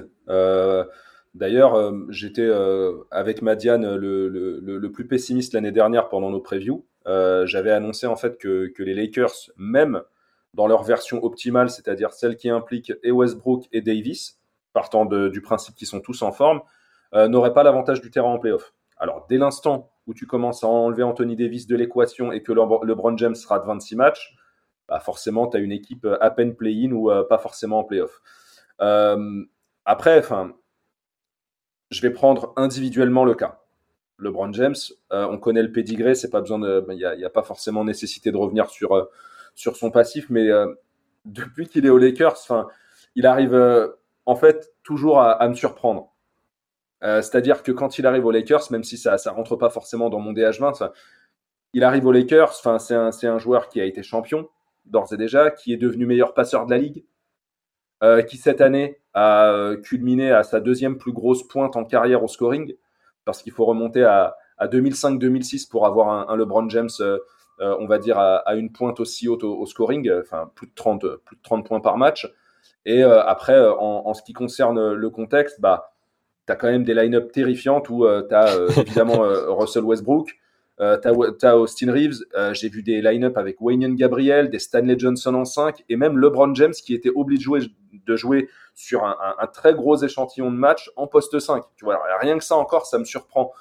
Euh, et dans tout ça, il y a quelque chose qui me fait dire en fait que, et c'est pour ça en fait que je l'ai sorti de mon premier tiers, c'est que LeBron il est arrivé à un stade de sa carrière où euh, et c'était d'ailleurs le cas pendant euh, sa, première année aux Lakers, avec évidemment les Lonzo, les Ingram et, le young des, des, Lakers qui étaient présents à ce moment-là. C'est-à-dire que LeBron James, il va calquer son niveau de leadership et de motivation en fonction du roster qui lui permettra d'aller ou non au bout. C'est-à-dire que il est suffisamment intelligent pour savoir ce qu'il a autour de lui et tu peux pas lui demander en fait de s'impliquer comme il le faisait à l'époque où il jouait avec Larry Hughes, Pavlovich et Drew Gooden. On est euh, voilà au zénith de sa carrière. Il a encore peut-être deux ans à nous donner à un niveau All-Star, à un niveau DH10. Mais euh, effectivement, euh, il serait pas surprenant peut-être à la fin de la saison prochaine de le voir peut-être hors top 15. C'est quelque chose de tout à fait envisageable. Mais après, l'anomalie en ce qui le concerne, c'est que la chute, euh, elle devrait normalement et logiquement être beaucoup plus vertigineuse pour un joueur de cet âge-là, dans sa 20e saison. Donc, euh, on il continue à me surprendre. et euh, disons qu'au démarrage euh, d'une euh, série de playoffs, si tout le monde est impliqué, si évidemment les, les, les, les blessures ne se font pas trop importantes et que lui arrive suffisamment gonflé à bloc, avoir LeBron James dans ton équipe en tant qu'initiateur, en tant que playmaker et dans la capacité aussi à finir les matchs, ça reste quand même euh, euh, du caviar. C'est plutôt pas mal. Autre, euh, autre aspect que j'ai envie d'ajouter qui pour moi entame son, début de descente, et il n'y est pas forcément pour quelque chose en termes de production terrain, mais c'est que un des, j'allais dire des pouvoirs de LeBron James ces dernières années en NBA, c'est que bien, jouer avec LeBron James, ça avait un vrai intérêt. Tu avais beaucoup de joueurs qui prenaient des contrats vétérans euh, très faible, des joueurs qui voulaient juste venir jouer dans cette équipe et qui, parce que tu étais automatiquement un contender, comme on l'évoquait un peu plus, un peu plus tôt. Et comme c'est moins le cas maintenant, il a aussi perdu de cette superbe et tu te retrouves avec des effectifs plus limités, surtout si tu fais des moves pour avoir euh, Russell Westbrook pour faire un big three avec ce que ça a impliqué, on va pas, on va pas y revenir. Donc effectivement, ça joue de plus en plus contre lui. Pour moi, il est 7, il est à la toute fin de mon tir 1 parce que comme tu l'as dit, si ça reste mon initiateur 1, en vrai, s'il n'y a pas ce move pour Russell Westbrook, disons les choses. Et bon, les questions Anthony Davis. C'est pas très compliqué de mettre en place un effectif à peu près cohérent pour être en moins compétitif avec LeBron James en option 1, quand même. Ah même en 2022. Sauf, enfin, sauf ton fils, euh, c'est des clowns euh, du même niveau que les équipes des stands et de stratégie de Ferrari en F1. Mais Franchement, niveau clownerie, en, termes de sport, il y a actuellement j'ai ça, j'ai le front office des Lakers et j'ai euh, la stratégie de Ferrari en F1. C'est vraiment les clowns. vraiment, je vois, pour moi, c'est des clowns. C'est ça la question aussi, c'est à quel point LeBron euh, GM ne fait pas baisser LeBron euh, joueur en vérité. Oui, alors clairement, euh, Westbrook, il est impliqué. Le problème, c'est qu'il aime bien avoir ses alpha dogs. Alors que vraiment, je me souviens encore une fois de ce soir magique où le trade sort, où j'ai insulté tous les grands dieux sur la conversation en mode c'est pas possible d'être aussi con. Je pense que n'importe quel membre du podcast avait dit à ce moment-là que c'était con. Mais bien sûr. Il y a un moment où on le voit tous, on n'est pas des grands spécialistes. Eh, Madiane, si tu te rappelles, euh, tu, euh, on, on, avait tous plus ou moins soulevé l'idée que même si c'était une connerie, euh, en fait, l'explication qu'on essayait d'avoir et de se donner euh, par rapport à ce move, c'était de se dire en fait que LeBron euh, entamait sa 19e saison, que le but c'était justement un petit peu de le ménager, de ne pas le faire jouer tous les back-to-back, etc. Et qu'en fait, un joueur comme Westbrook, théoriquement, était censé te préserver un certain niveau de plancher avec des peintres autour. Et malheureusement, même de ça, peau, ouais. ça s'est pas avéré en fait. Mais en vérité, euh, le- le- la construction hein, elle est catastrophique au-delà euh, de Westbrook. Hein. C'est-à-dire que c'est tout ce qu'il y a autour qui est un problème. Je dis pas que ça aurait marché avec Westbrook, mais euh, quand tu as soit des des des three, soit des D, mais rien, euh, aucun euh, 3 and D dans l'effectif autour de LeBron James, Russell Westbrook et Anthony Davis, c'est pas possible. Tu peux pas tu peux pas choisir entre Malik Monk et et Mais tu sais que l'année dernière, euh, on- on était encore, enfin, je veux dire, en 2021, et les gens pensaient que euh, signer Wayne Ellington était une superbe idée. C'est clair. voilà où on en est. Écoutez, gardez des billes pour les previews autour des Lakers. Je pense qu'on aura le temps d'en reparler. Mais en tout cas, c'est bien la preuve que la- placement, le, le classement de LeBron James euh, dans le DH20 va au-delà du simple joueur de basket, malgré en plus son âge avancé, comme tu l'as dit, Elias, où il devrait être beaucoup plus bas. Mais il se trouve que c'est LeBron James. Et quand la règle, c'est LeBron James, euh, ça ne s'applique qu'à lui. Donc, passons à celui du dessus. On approche, on, on est à mi-parcours à peu près euh, du classement. Pas à peu près d'ailleurs, on y est totalement, puisqu'on arrive à la cinquième place avec euh, Luka Doncic. Alors voilà un autre de joueur qui pose question pour euh, toute autre raison, puisque euh, Doncic, il y a déjà euh, deux ans dans le DH20, il était septième, il était dans ces eaux-là, et euh, on le voyait, euh, c'est-à-dire que ce gars est arrivé, on l'a tous vu, il était déjà trop fort, trop vite. Euh, et euh, Madiane, évidemment, je te salue pour euh, toute la problématique de construction autour des Mavs. Mais ce n'est pas notre sujet. Donc on s'attendait à peut-être un Doncic en 2022 déjà dans justement ce fameux top 3, en tout cas dans un tiers 1 clair. Il ne l'est pas, en tout cas dans le classement final, puisqu'il est cinquième. Donc la question, je vais te la poser eh bien, à toi, Amine, pour, pour commencer. Qu'est-ce qu'est-ce qui n'a pas encore marché? Qu'est-ce qui lui manque à Doncic? On en est où? Clairement, c'est normalement, c'est un futur numéro un du DH20, à un moment ou à un autre. Euh, il n'a pas de défaut en attaque, c'est un, joueur extraordinaire. Mais euh, là où le bas blesse un peu, c'est en défense. C'est pas le pire défenseur euh, du monde, mais il est trop ciblé. Et c'est vraiment un problème. Quand on regarde le top 10, euh, c'est le joueur le plus ciblé de ce top 10 en défense. Et ça devient un sérieux problème en playoff. Maintenant, voilà, euh, moi je les cite parce que c'est presque un peu respect aux anciens par rapport à lui, euh, plutôt qu'autre chose. hein. Mais il est 3 ou 4, euh, enfin, il est, disons, il est 4, euh, c'est normal pour moi. Mais euh, disons qu'on va laisser le temps, euh, on va laisser le temps agir. Euh, il a un usage délirant à côté de ça. C'est-à-dire que c'est peut-être celui qui est le plus ciblé, mais par contre, euh, c'est celui qui est le plus responsabilisé de, tout ce top 10.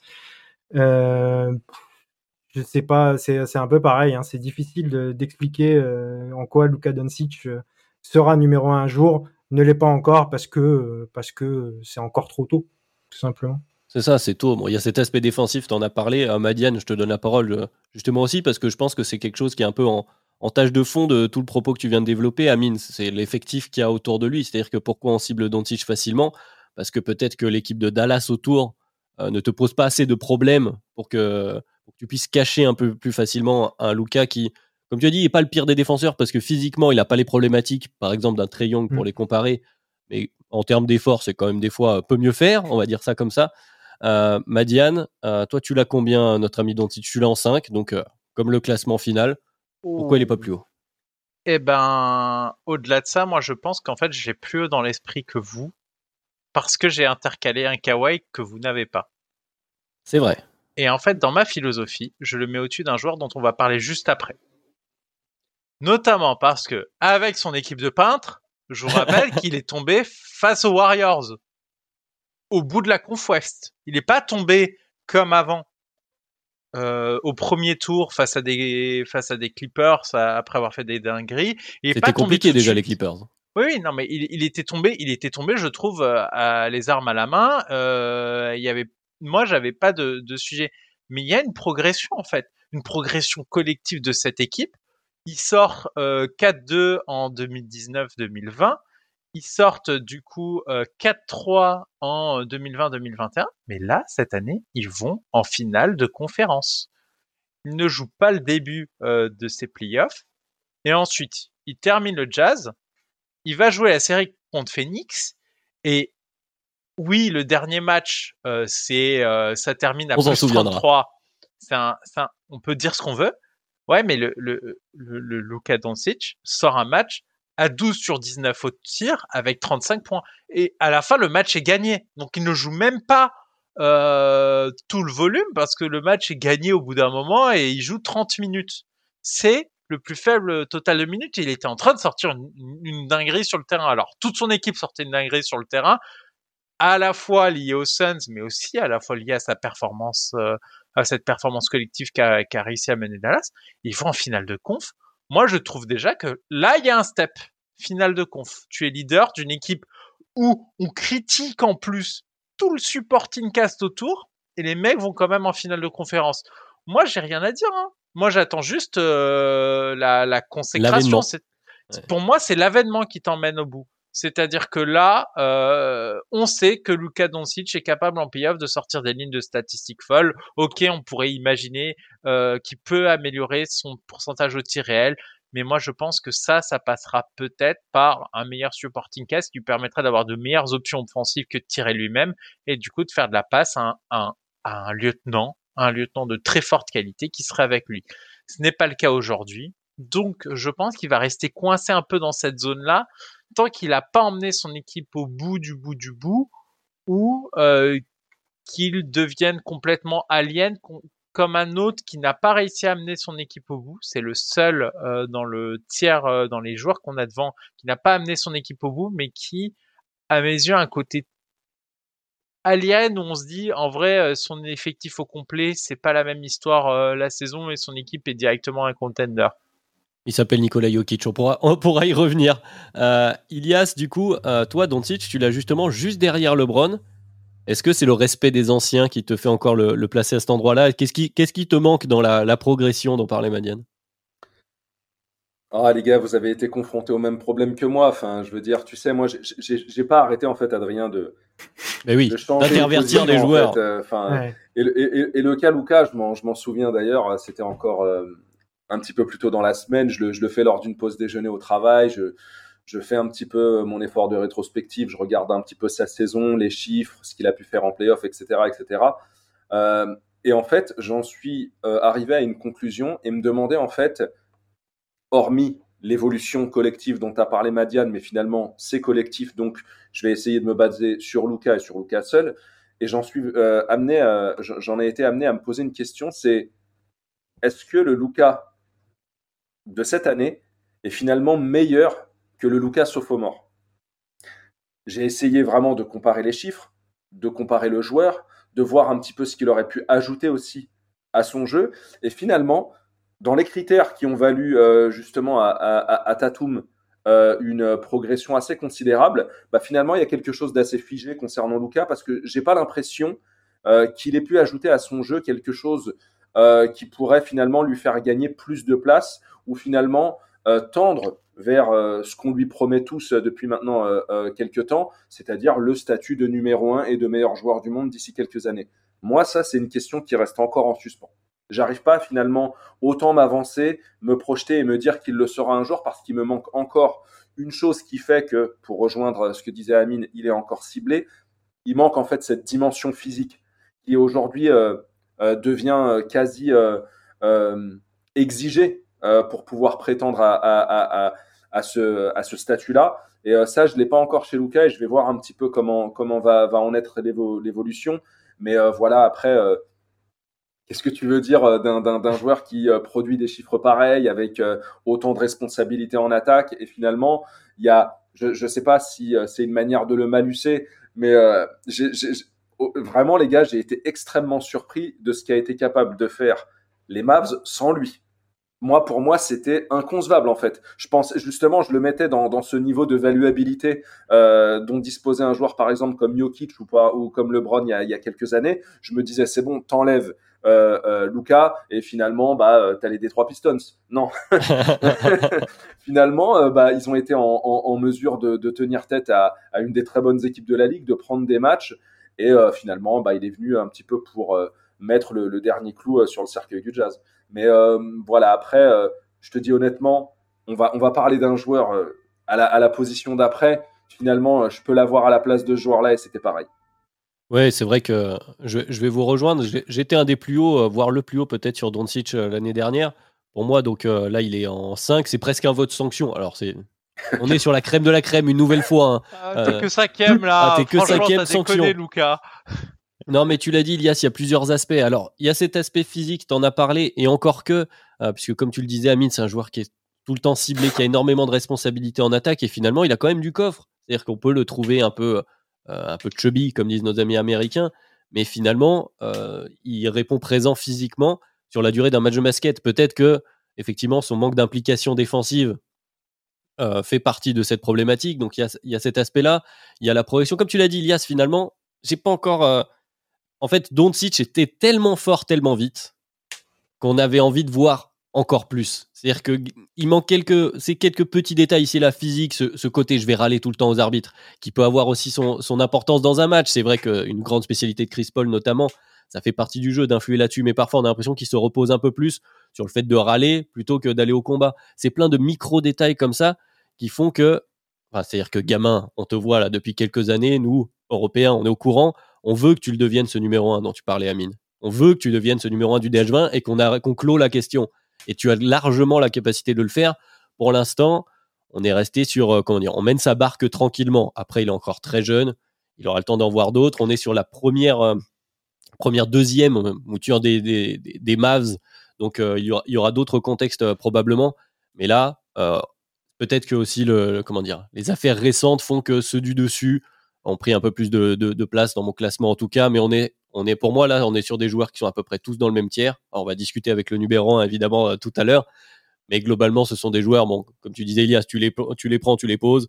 Et puis, euh, voilà, tu as une équipe euh, qui est largement en lice pour, le titre NBA. Et je tiens quand même à souligner que c'est Constant qui était le plus haut chez nous sur Luka Doncic, qu'il est en deux, alors qu'il n'est pas avec nous pour cette, partie-là. Mais comme quoi, il y en a encore qui y croient à ce Luka Doncic très très haut dans la hiérarchie NBA. De toute façon, Je- on est très très haut, on est dans le top 5. Ju- Juste pour terminer, euh, parce a la question d'Ilias, je la trouvais très pertinente et moi j'avais un élément de réponse, c'est qu'en fait euh, je l'ai mis plus haut parce que je me suis posé la même parce que euh, lors de sa première campagne de playoff, il, le, le game 3 et le game 5 sont pas ouf. C'est il a un vrai trou en fait dans sa série face aux Clippers. Mais face- la, la série de l'an dernier, il a un vrai trou euh, au game 4 et bon au game 6 aussi euh, où il est vraiment pas en réussite. Et j'ai moins eu cette sensation d'avoir un roller coaster qui pouvait arriver sur cette campagne-là, où il y a, euh, à part le premier à Golden State, euh, j'ai pas beaucoup de matchs à jeter sur un échantillon plus fort. Donc j'ai quand même la sensation qu'il a moins de matchs où euh, il est vraiment fatigué, il a du mal à, à prendre en main le jeu et du coup ça se ressent très vite. J'ai moins eu cette sensation là et pour moi c'était sa progression et ce qu'on voit c'est physiquement euh, c'est quand même on voit on a vu que c'était difficile pour lui en fin de série les deux dernières fois. Là il a quand même enchaîné pas mal. En étant de retour de blessure aussi c'est à, à ne pas négliger c'est qu'il est arrivé dans le playoff vraiment immédiat stress. Alors ça tombe bien euh, il y avait euh, il y avait la, la bombe euh, en explosion du jazz en face donc c'était assez bien pour se mettre en jambes. Mais mais vraiment j'ai vraiment senti ce step de progression. Il a pu enchaîner des matchs avec moins de trous ce que j'ai pu lui reprocher sur les, les deux dernières campagnes En parlant d'équipes qui ont failli exploser, pour la suite du classement, numéro 4, un certain Kevin Durant. Vous nous voyez venir, bien sûr, on parle des Nets. euh, on n'est pas passé loin du- d'une implosion, finalement. Ce n'est pas le cas, on aura le temps d'en reparler, je pense, dans les previews. On, aura un bon passage sur, euh, sur les Nets. Mais parlons de KD. Euh, KD numéro 4, donc du DH20, euh, juste au-dessus de Luka Doncic. Alors, KD, vraie question. Hein. Ilias, tu l'avais en deux jusque-là, tu vas pouvoir revenir dessus. Je vais te lancer directement parce que, comme tu l'as dit, de toute façon, le DH20, euh, les, les auditeurs qui ont voté avec nous s'en sont rendus compte. Pour les autres, vraiment, essayez, essayez-vous à l'exercice, c'est un enfer. C'est-à-dire que tous les jours, on a envie de changer les joueurs et même quand on a rendu le classement, comme là c'est le cas pour Ilias, on a encore envie de faire des changements. Donc, euh, il était numéro 2 dans le classement officiel chez toi, Ilias. Il est jusqu'à 6. Alors, comme si c'était une sanction également chez toi, Madiane. Euh, tu l'as dit, Ilias, Durant, il fait partie de, de la, sainte trinité des, des ailiers des dernières années euh, en NBA. Il est un peu descendu, mais on a quand même vu. euh, ah, Kevin Durant, ça reste Kevin Durant. hein. Alors, qu'est-ce qu'on en fait, Elias On en fait que euh, je l'avais encore deux pendant pendant l'écrasante majorité de cette semaine et que hier soir, en revoyant un petit peu mon, classement et en mettant voilà mes, petites barrettes un petit peu à côté de, de, ce que faisait chaque joueur dans, dans, mon classement, finalement, je ne peux, je peux pas accorder autant de crédit à, à KD finalement sur euh, maintenant un échantillon qui est assez euh, large avec ce qu'il ce a proposé à, à Brooklyn. On est quand même euh, voilà à l'aube de sa quatrième saison déjà là-bas et bah on a finalement un cumul de tout ce qui finalement nous pousse à pondérer notre classement, c'est-à-dire le contexte collectif, les blessures, les ceci, les cela. Et malheureusement, on a un fait marquant de Kevin Durant sous le maillot des Nets en 4 ans. Qu'est-ce que c'est? C'est cette fameuse série de playoffs euh, une pointure de chaussure dernière. Voilà, une pointure de chaussure. Et paradoxalement, je crois que euh, lui qui est justement en, quête de reconnaissance et de respect du, public, il n'a jamais euh, eu autant de crédit et de respect accordé par voilà euh, le, public NBA que dans la peau finalement euh, du vaincu. Il est sorti euh, énormément grandi de cette défaite parce que malgré l'adversité, on avait le meilleur joueur du monde face à lui, qui allait en, plus être le, futur champion NBA. On avait un, contexte où l'équipe se mettait en place. Il y avait les blessures de Joe Harris, il y avait un Kyrie Irving qui était blessé, on avait un James Harden sur une jambe et il a fait fi de, tout ce contexte pour juste jouer. Et euh, justement, euh, ce qui me dérange avec, euh, avec KD, c'est qu'à chaque fois qu'il procède à une trade request, quand il demande à, partir d'une franchise, c'est soi-disant I just wanna hoop. Tu vois, c'est c'est limite une phrase toute faite et j'ai juste envie d'aller là-bas pour jouer. C'est faux. Il est en quête de reconnaissance, il est en quête de respect. Et aujourd'hui, qu'est-ce que tu peux lui accorder après une telle série face à, face à Boston? KD, c'est un joueur qui est normalement inarrêtable, mais ça reste un joueur qui a des spots préférentiels. Et il a souvent tendance à, se déporter sur le côté droit de, l'attaque pour aller chercher son elbow, son petit flotteur, prendre ses tirs, etc. Je veux bien que la défense de Boston ait pu être forte, mais de là finalement à, à générer des pertes de balles pareilles, à le pousser finalement à, à, rater des, tirs qu'il met d'habitude, etc., etc. C'est quelque chose qui, a énormément joué. Et évidemment, il y a, il y a sa volonté encore de, de, partir, de partir qui, qui est rentrée dans, dans l'équation. Et finalement, on est face à quelque chose de presque historique dans, dans, dans notre classement. C'est qu'on n'a jamais vu finalement euh, un joueur numéro un dégringoler autant finalement en l'espace de à peine une année en fait. Et euh, bah maintenant, Kevin Durant, il a perdu énormément de crédit et je pense qu'il va devoir, pour euh, inverser euh, justement la vapeur, faire quelque chose d'assez considérable cette saison. Sinon, bah, on pourrait le voir hors top 5 l'année prochaine, ce qui était totalement inenvisageable il y a encore quelques mois. Tu parlais de perception, Elias. Du coup, je vais te renvoyer la balle à toi. Amine, qui du coup n'était pas avec nous pour le, DH20 de l'année dernière, où effectivement il était premier. Hein, Elias, tu l'as bien rappelé. Là, cette année, il est 4. Alors, effectivement, je, paraphrase Ilias, mais bon, euh, Kevin Durant qui devait être au four et au moulin un peu euh, honnête cette année par rapport aux différents contextes euh, qu'il y a eu. On a quand même l'impression, comme tu as dit, il y a plus de difficultés. Il crée moins de séparation sur ses tirs aussi également. On l'a beaucoup vu dans cette série face aux Celtics. Amine, est-ce que toi, tu ressens une régression? Alors encore une fois, on est au numéro 4 du DH20. Hein. J'en reviens par rapport à ce que je disais tout à l'heure avec Doncic. Mais est-ce qu'on a l'impression, ça y est, que Durant, lui aussi, malgré tout 33 ans, tout le monde n'est pas LeBron James, on commence à avoir une pente descendante ou est-ce qu'on est à un, moment charnière finalement? En fait, euh, il, commence euh, ce, début de saison comme euh, le numéro 1 du DH20. C'est ça qui, est intéressant. C'est que son, tout son début de saison, où il était accompagné du cousin de James Harden, il porte l'équipe. Ils portent l'équipe. Ils sont même longtemps premiers, hein, si je me souviens bien. et c'est vraiment Kevin Durant, le numéro 1 du DH20. Ensuite, il y a la blessure et ensuite, il y a les playoffs. Et plus que la blessure, euh, là, là, en l'occurrence, c'est les playoffs qui sont très, très. Euh, la, série contre Boston, elle fait vraiment mal à voir. Maintenant, c'est un échantillon. C'est comme on parlait des flashs tout à l'heure. C'est un échantillon court d'un Kevin Durant qui fait de la peine. sur, cette, sur cette série.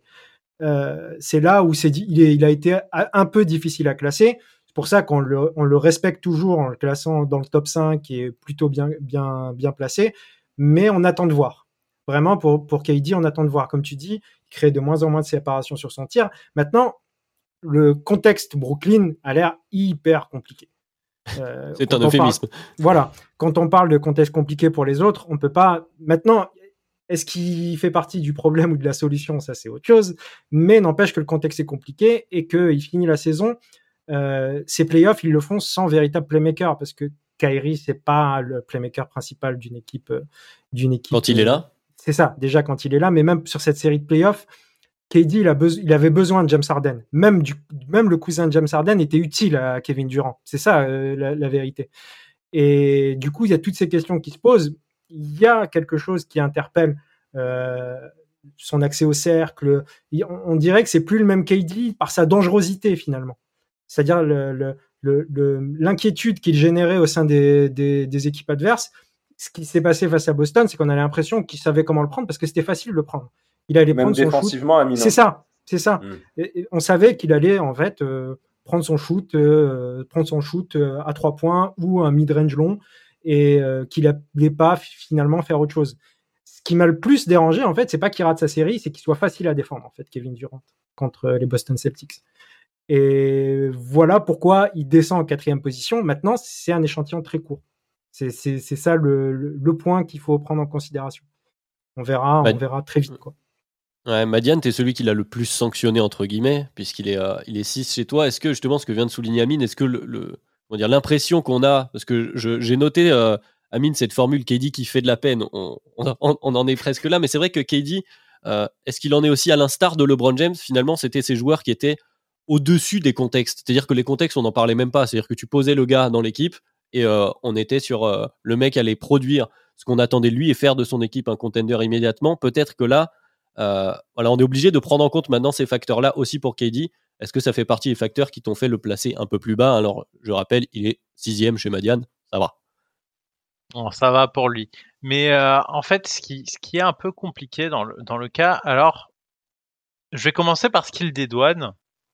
Euh, c'est les Celtics. C'est l'une des rares équipes qui a vraiment énormément de matériel varié pour lui envoyer dessus.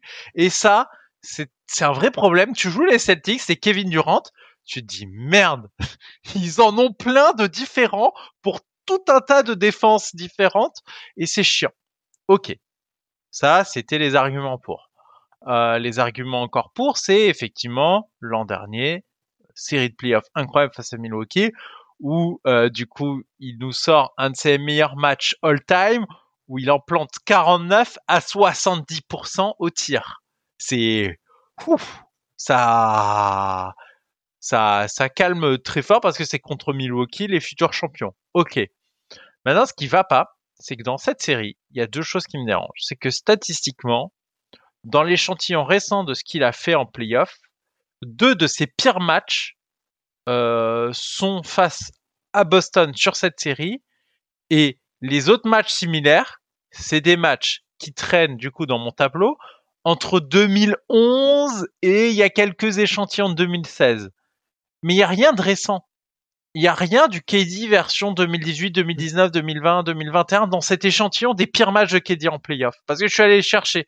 Et je me suis dit, est-ce que c'est une tendance récente ou est-ce qu'on a ça seulement maintenant? Et deux des matchs sont parmi les pires et il n'y a aucun match récent autour. Ça, ça m'a, ça m'a fait poser beaucoup de questions. Et je suis allé retourner voir. Et la difficulté d'accès au cercle, je dis souscrit, mais en fait, c'est au-delà de ça, c'est une, incapacité à se créer son tir réellement. Il a une difficulté à créer son tir et de la vraie séparation avant de tirer, qui a réduit son pourcentage au tir drastiquement, parce qu'en fait, Kedi, c'est ses skills avant tout, c'est pas que sa taille qui fait qu'il te tire dessus, il te tire dessus parce qu'il a suffisamment aussi de séparation sur son défenseur.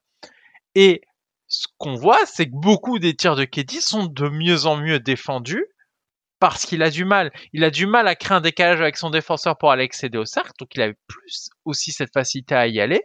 Mais au-delà de ça, quand il allait prendre son mid-range et quand il allait prendre son 3 points, c'était souvent au-dessus du défenseur et non pas séparation plus au-dessus du défenseur. Et ça, c'est un facteur vraiment de déclin qui m'inquiète. Il avait du bon matériel défensif, je le répète, et je pense que contre d'autres équipes, dans d'autres contextes, on aurait pu le voir avec des statistiques beaucoup plus impressionnantes. Mais j'ai l'impression qu'on observe un déclin de KD, des indices du déclin de KD. Euh, ça va, il est sixième. pour conclure, Ilias, je redonne une dernière fois la parole sur KD. Est-ce que voilà, on est-ce qu'on est sur une impression de déclin ou est-ce qu'on est sur une mauvaise passe et on s'attend quand même à retrouver un KD un peu plus en forme, peut-être avec moins de toutes ces problématiques de contexte et tout ce qu'on lui demandait de faire aussi du côté des Nets, qui est un peu éreintant finalement.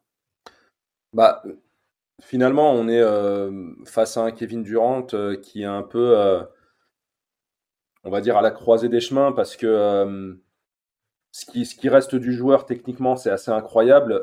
il a déjà évidemment surpris pas mal de monde parce que revenir d'une blessure comme celle qu'il a subie, généralement, c'est souvent synonyme de, fin de carrière pour beaucoup de joueurs.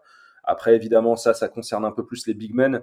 Euh, mais euh, pour quelqu'un qui a son bagage technique, on savait qu'il pouvait s'en sortir. D'ailleurs, les, Nets, euh, ils l'ont rapidement signé au max, hein, sans, forcément prendre trop en considération ce, facteur-là. Mais on va dire quand même que entre la, la blessure qu'il a subie, l'âge qui commence un petit peu à avancer, je trouve que même si ça a jamais été un joueur très explosif, c'est quelqu'un qui avait quand même suffisamment de capacité physique euh, pour pouvoir aussi accéder au cercle, avoir un petit peu de playmaking, avoir autre chose finalement que du scoring euh, dans son arsenal. Mais aujourd'hui, euh, surtout au sortir finalement de cette série de, playoffs face, face aux Celtics, on a vu qu'il a vraiment dégusté physiquement.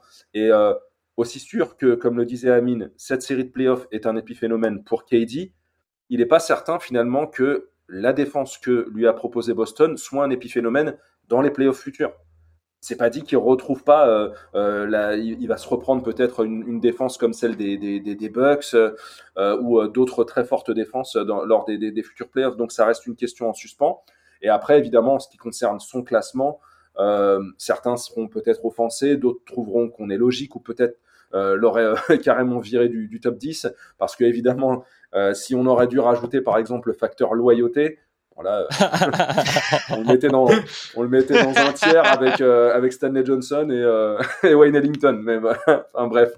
Donc voilà, mais c'est, moi, moi je pense que, que le joueur peut s'en sortir, mais un petit peu, tu sais, à l'image de, de, ce que LeBron avait fait en sortie de, de, de, finale NBA contre, contre Dallas.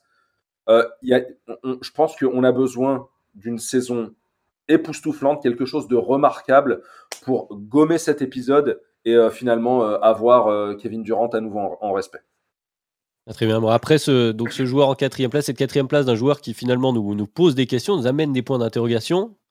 On en retrouve un. Alors, il y a un vrai écart, hein, c'est quand même à souligner, j'ai envie de le souligner, entre le troisième et la quatrième place. Le trio de tête, c'est quand même assez largement détaché, que ce soit chez les auditeurs ou les différents intervenants de Dunk. Et donc, en troisième place, on en a un qui a répondu à des questions longtemps critiqué. Euh, on a aussi, voilà, on s'est posé beaucoup de questions sur son niveau réel après, euh, euh, comment dire, des problématiques pour son équipe. Disons moins de victoires que ce qu'on a pu voir après une première dynastie, avec un Kevin Durant qui est passé par là d'ailleurs. Tu parlais de fidélité, Elias. C'est évidemment Steph Curry. Steph Curry qui est troisième. J'ai envie de dire, oui, il est dans le top 3, mais pratiquement à l'unanimité. il est troisième. Amine, chez toi, il est troisième par exemple. Est-ce que, bon, Curry vient de remporter le titre. Effectivement, on a forcément un, léger billet de, euh, de, récence. Je ne sais pas comment l'appeler en, français. Euh, mais, euh, mais effectivement, donc il vient de, remporter le titre. Il a été énorme. Est-ce que voilà, est-ce qu'on peut laisser tranquille Curry et admettre cette année, c'est bon, il est numéro 3. bravo, monsieur. Oui, voilà. Il est numéro 3 parce qu'il y a deux au-dessus qui, en plus, sont difficiles à, à, ne pas mettre au-dessus, tout simplement. Mais qu'est-ce qu'on pourrait reprocher à Stephen Curry cette année? Alors lui aussi vieillit, mais ça se voit pas tant que ça. Il y a des petites choses, euh, moins d'accès au cercle aussi un petit peu, mais ça se voit pas tant que ça. Euh, il change son jeu. Je crois que la plus grande qualité à, Steph Curry, c'est son intelligence. Il a moins d'explosivité, donc il prend un peu plus de pull-up, mais il les met, donc c'est pas un problème. c'est un système offensif à lui tout seul. Donc, quand on a dit ça, je pense qu'on a tout dit en fait. Il a porté l'attaque des, des, Warriors euh, voilà, si certains avaient encore des doutes, ce qu'on a vu aussi cette année, c'est que malgré un Clay, donc qui est revenu de blessure, hein, Elias, tu parlais des, retours de blessure, on salue la médecine moderne qui nous permet de retrouver les joueurs, on en est très heureux, mais un Clay qui était quand même, je vais le qualifier de moyen, je vais être sympathique euh, pour Clay Thompson, même s'il y a un Jordan Poole qui a bien servi. Bon, euh, on a vu, tu l'as dit, Ami, en fait, cette, cette, formule est la bonne, c'est-à-dire que Curry, c'est un système offensif à lui tout seul, jusqu'à jusqu'à une finale NBA, jusqu'au moment où, enfin, pour aller jusqu'au bout, en fait, finalement. Qu'ajouter de plus Je sais pas, euh, Madiane, si tu as quelque chose à dire, je te vois sourire. Pour moi, cette année, Curry est officiellement le deuxième meilleur meneur à avoir foulé les parquets de la NBA. Pour moi, c'est le deuxième meilleur meneur. Il y en a un, il est, quasi intouchable, mais pour moi, il est deux. Maintenant, enfin, je suis désolé, cette dynastie des Warriors, euh, je n'ai pas aimé la, la, parenthèse Kevin Durant parce que c'était presque trop simple alors que c'est l'équipe de Curry et que ça a toujours été l'équipe du Curry. Eh ben oui, on voit, c'est encore l'équipe de Curry. À cet âge-là, gagner ce titre-là, alors que on les attendait pas forcément. Euh, c'est le moins qu'on puisse dire. avec ben, finalement son lieutenant de toujours qui n'était pas au niveau, un Draymond Green qui, je suis désolé, a pris beaucoup d'âge. Euh, il y a des moments, il, a, il, a, pris quelques balles perdues, Draymond Green, effectivement, pendant les playoffs. C'est c'est incroyable. Et finalement bah voilà. Moi je trouve que c'est le c'est c'est vraiment moi je moi j'ai j'ai toujours adoré Curry. On nous a souvent reproché de laisser on le laissait tout le temps naviguer sixième cinquième septième du DH20 on l'a toujours laissé naviguer dans ces dans ces eaux-là malgré les heures sombres que traversaient les Warriors et j'avais tout le temps des gens sur Twitter qui disaient non mais euh, attendez vous surestimez Curry je préfère machin machin machin des joueurs lambda et, euh, et non, en fait, non. Curry n'est pas un joueur lambda. Curry est un mec qui a révolutionné le jeu. Curry est un mec qui a gagné quatre titres avec ces Warriors-là et, et, et, qui nous a offert des saisons magistrales. Et il a eu son MVP des finales. Pour moi, c'est là. On a eu, on a eu vraiment la cerise sur le gâteau de la carrière de Curry. Après, il peut faire ce qu'il veut, même s'il fait n'importe quoi les prochaines années. Et je pense pas que ce sera le cas franchement, euh, chapeau l'artiste euh, et bravo. Donc pour moi, ça mérite un top 3. Je ne suis pas convaincu qu'il y restera très très longtemps. C'est le petit bémol que je mets. C'est bon, ok. Là, il arrive un peu dans un trou, trou, je trouve, au niveau de ce top où c'est une évidence mettre Curry en 3, mais j'ai souvent eu des joueurs que je mettais en 3 qui avaient un meilleur niveau que ça sur les saisons précédentes. Mais bravo et merci. Je me tourne vers, euh, l'historien de De Kebdo, euh, finalement, Elias, euh, ce qui est, est un résumé des différentes interventions qu'on a eues jusque-là. Est-ce que finalement, Curry n'a pas scellé définitivement sa place dans l'histoire de la NBA Les quelques questions qui restaient, Madiane l'a dit, le fameux trophée de MVP des Finals. Est-ce qu'il pouvait, sur la longueur, prouver que c'était bien lui, le, comment dire, la pièce centrale de la dynastie Warriors, sur la durée, regagner un titre Est-ce que voilà, il pouvait le faire avec des lieutenants moins forts, entre guillemets? Parce que voilà, finalement, voilà, comme je le disais un, peu plus tôt, il a répondu à toutes les questions qui restaient. Et finalement, euh, voilà, on en arrive à cette consécration-là. C'est ça. En fait, avec Curry cette année, ce, ce, titre des Warriors, la symbolique, elle est très belle en fait. Euh, l'histoire, elle est juste magnifique parce que finalement, euh, lui, Stephen Curry, n'était pas en quête de respect comme d'autres, mais tout le monde euh, voilà, lui, imputait le fait qu'il euh, n'avait pas encore été euh, sur les trois titres des Warriors, malgré le fait d'être le patron, le, le MVP d'une de ces finales. C'est chose faite. Et justement, moi, je vais pas forcément revenir sur la saison de Curry parce qu'il nous a fait du Curry. moi, je vais juste revenir sur cette finale NBA et c'est justement pour mettre en avant la manière voilà, dont, dont je qualifie Curry et pourquoi je le mets aussi haut. Il n'y a pas, selon moi, de joueur en NBA qui peut autant dérégler une défense. Il est sur le terrain et tu t'aperçois en fait que au-delà du stage euh, qui est évidemment euh, supérieur pour, euh, pour, pour les Celtics, on est en finale NBA et forcément le, degré d'attente est, plus important. Mais enfin, tu, tu voyais, c'était visuel, il a complètement déréglé la défense des Celtics et en fait, il a imposé une espèce de frousse à l'adversaire. C'est-à-dire que l'opposant ne défend plus de la même manière, euh, perd aussi euh, ses repères, euh, ne défend plus forcément de la même manière, ne réagit plus forcément sur les switches comme sur les séries précédentes, etc., etc. Parce que il y a le cas Curry à gérer. Et tu ne trouveras pas en fait dans ce DH20 ni même ce que j'étais en train de regarder d'ailleurs. dans, dans une histoire récente de joueurs qui finalement imposent finalement euh, euh, un, une telle pression en fait rien que par sa présence. Et ce qu'il y a d'intéressant en fait avec Steph, c'est que il le fait avec un, physique euh, voilà qui est euh, qui n'est pas hors du commun comme celui de Giannis, comme celui de Kawhi ou comme celui de LeBron.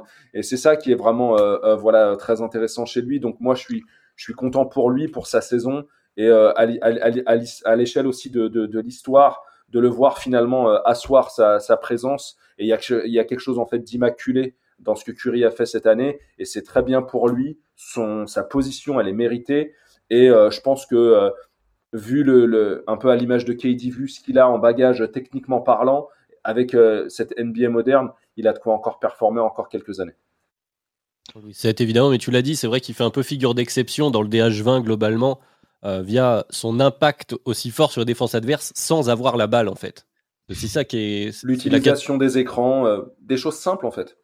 Voilà, des- de- un autre aspect du basket parfois négligé, et il, il a prouvé, maintenant ça y est, c'est certain qu'on peut être un immense joueur, un des tout meilleurs joueurs de l'histoire de la NBA sans être un joueur, alors même s'il est très fort avec, le- avec la balle, hein, qu'on ne fasse pas dire ce qu'on n'a pas dit, mais euh, sans être forcément ball dominant sur toutes, toutes ces minutes jouées. Et justement, allons-y à ce top 2, puisque ce podcast est déjà assez long comme ça, mais on va, on va pouvoir en parler de de deux euh, énergumènes qui pèsent sur les défenses adverses euh, de différentes façons. Numéro 2, sans surprise, je pense, pour la plupart des gens, c'est euh, Nikola Jokic. Alors, Nikola Jokic, MVP, évidemment. Euh, alors, qui est numéro 1 chez moi? Je fais figure d'exception, je suis le rebelle, on va pouvoir y revenir. Qui est un peu plus bas chez toi, Elias, hein, finalement. Elias, Ouais. tu l'as en, tu l'as en 4. Sur la Bon. ligne, euh, enfin, euh, sur euh, sur le tiers, dans le même tiers. sur- voilà, sur la fin, je l'ai en, en, en 3 finalement, ouais, effectivement. Parce que si on dégage les tiers, pour, pour le dire aux auditeurs, voilà, on a tous fait par tiers. La plupart d'entre nous ont au moins le top 3 ensemble. Alors Tom a Janis tout seul, hein, il y tient. Madiane, tu as Janis et Jokic, donc on va pouvoir en parler ensemble. Et si on prend l'agrégat avec euh, les, les points, la, la pondération de, de chaque intervenant plus le public, il y a quand même un petit écart. Donc Jokic clair deuxième, on va dire ça comme ça. Euh, allez, bah écoute, euh, Madiane, qu'est-ce qui lui manque à Jokic pour passer le, cap supplémentaire? Ah là là là, il lui faut il, lui faut une petite bague, hein, je pense. Malheureusement, je trouve que c'est ce qui était très triste, c'est que nous sort une saison régulière d'un acabit. Bah, typiquement, ça ressemblait beaucoup aux dingueries de saison régulière qu'a pu faire Giannis. C'est-à-dire que les quand euh, Giannis va chercher euh, son back-to-back, euh, c'est sur une saison où tu fais pardon, excusez-moi, qu'est-ce que c'est que qu'est-ce que c'est que cette saison-là?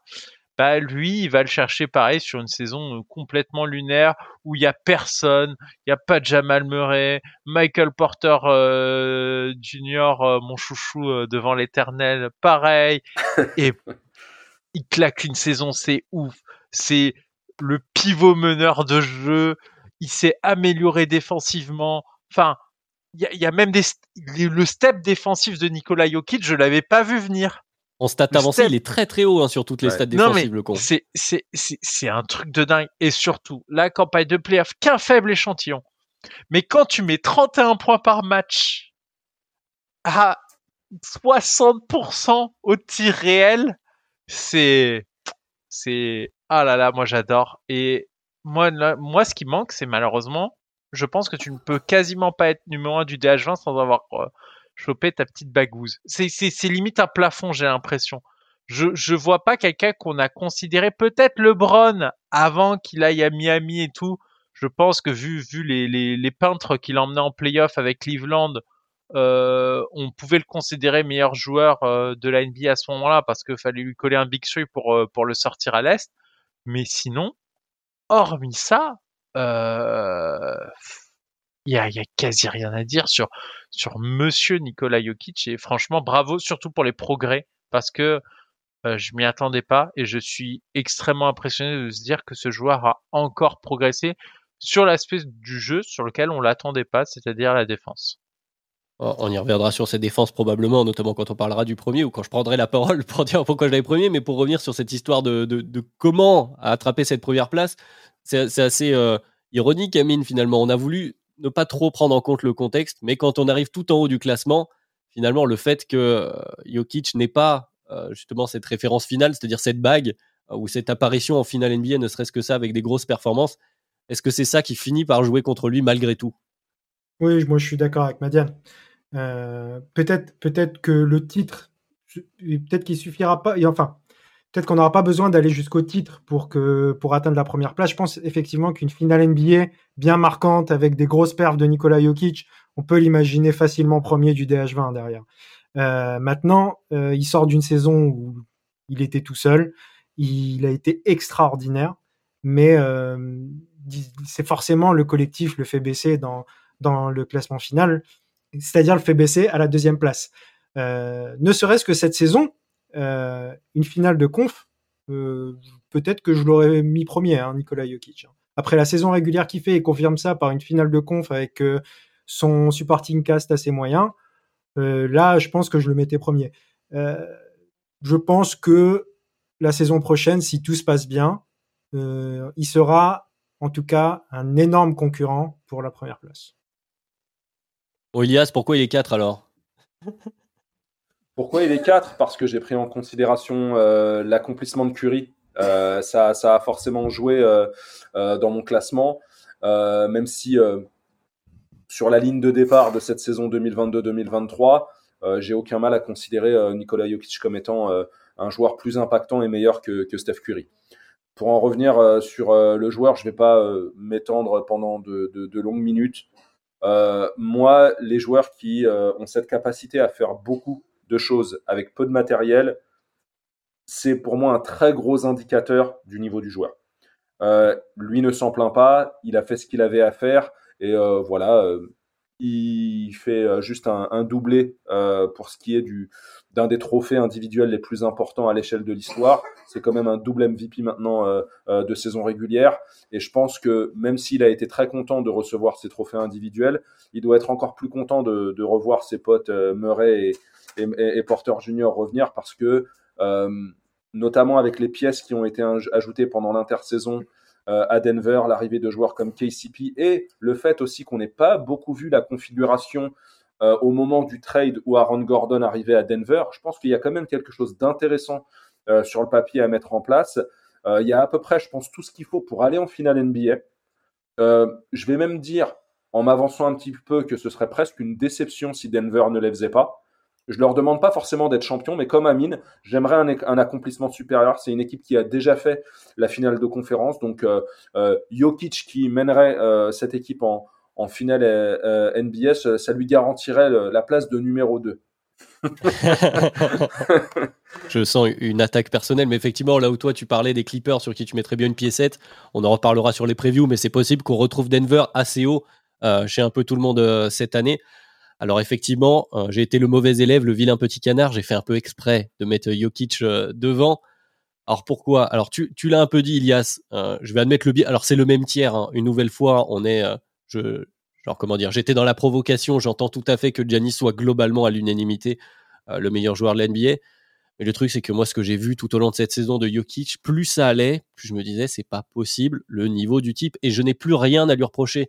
T'en as parlé, Madiane, de ses progressions défensives je parlais euh, des, des, statistiques avancées en defensive win share, en euh, box, box, euh, box plus minus, etc. Il est devant Giannis hein, dans toutes ces stats-là. Je tiens quand même à le dire. Alors effectivement, c'est un rôle différent, mais on, ne peut plus incomber cette partie du jeu contre lui. Maintenant, pour la suite, c'est simplement mon appréciation personnelle quand je fais ce classement-là. Comme je le disais tout en haut, je suis vraiment dans cet esprit de fantasy draft. Si je prends une pièce, la première que je pose, c'est Jokic. Elle me pose, on est sur des détails, hein, mais elle me pose moins de questions que Giannis. Giannis, j'ai l'impression que j'ai des, j'ai des cases à, remplir très vite sur le reste de mon effectif. Alors qu'en fait, Jokic me propose aucun problème. Je peux mettre n'importe quoi à côté. Euh, ça va bien se passer dans le même esprit de ce qu'on disait un petit peu plus tôt sur euh, Prime, et je mets des guillemets, LeBron James, Kevin Durant ou euh, des Kawhi Leonard. J'ai l'impression que Jokic, il, ne me pose aucun problème, aucune problématique derrière. Je peux mettre n'importe qui. Encore mieux, si tu mets Giannis à côté, c'est parfait, mais là, on va peut-être un peu trop loin. Mais voilà, c'est-à-dire qu'il me pose moins de questions. J'aime cette capacité de pouvoir tout faire en attaque, de lui filer la balle aussi sur à la toute fin. Alors, je sais que c'est un peu. Maintenant, ça devient une caricature parce que c'est moins le cas pour Giannis, mais euh, Giannis, j'ai toujours besoin d'avoir un créateur, un mec pour créer son shoot à côté de lui. voilà, c'est ce genre de petits détails, mais je sais très bien que c'est une appréciation personnelle. Et, après euh, voilà, une saison d'un tel niveau, j'avais envie, moi, de mettre Jokic en haut du DH20, parce qu'en fait, si je ne le mets pas là, quand est-ce que je vais le mettre quoi? Alors, c'est vraiment la question que je me suis posée. Alors, vous l'avez dit, peut-être cette, euh, cette fameuse euh, bague, ou en tout cas grande performance de, de, de playoff, de fin de playoff. Mais justement, assez défendu mon, mon, petit bout de steak. En plus, Ben n'est pas là pour, pour me tomber dessus. Donc, pour éviter de trop monopoliser la parole à ce sujet-là, on va parler de Giannis. Voilà.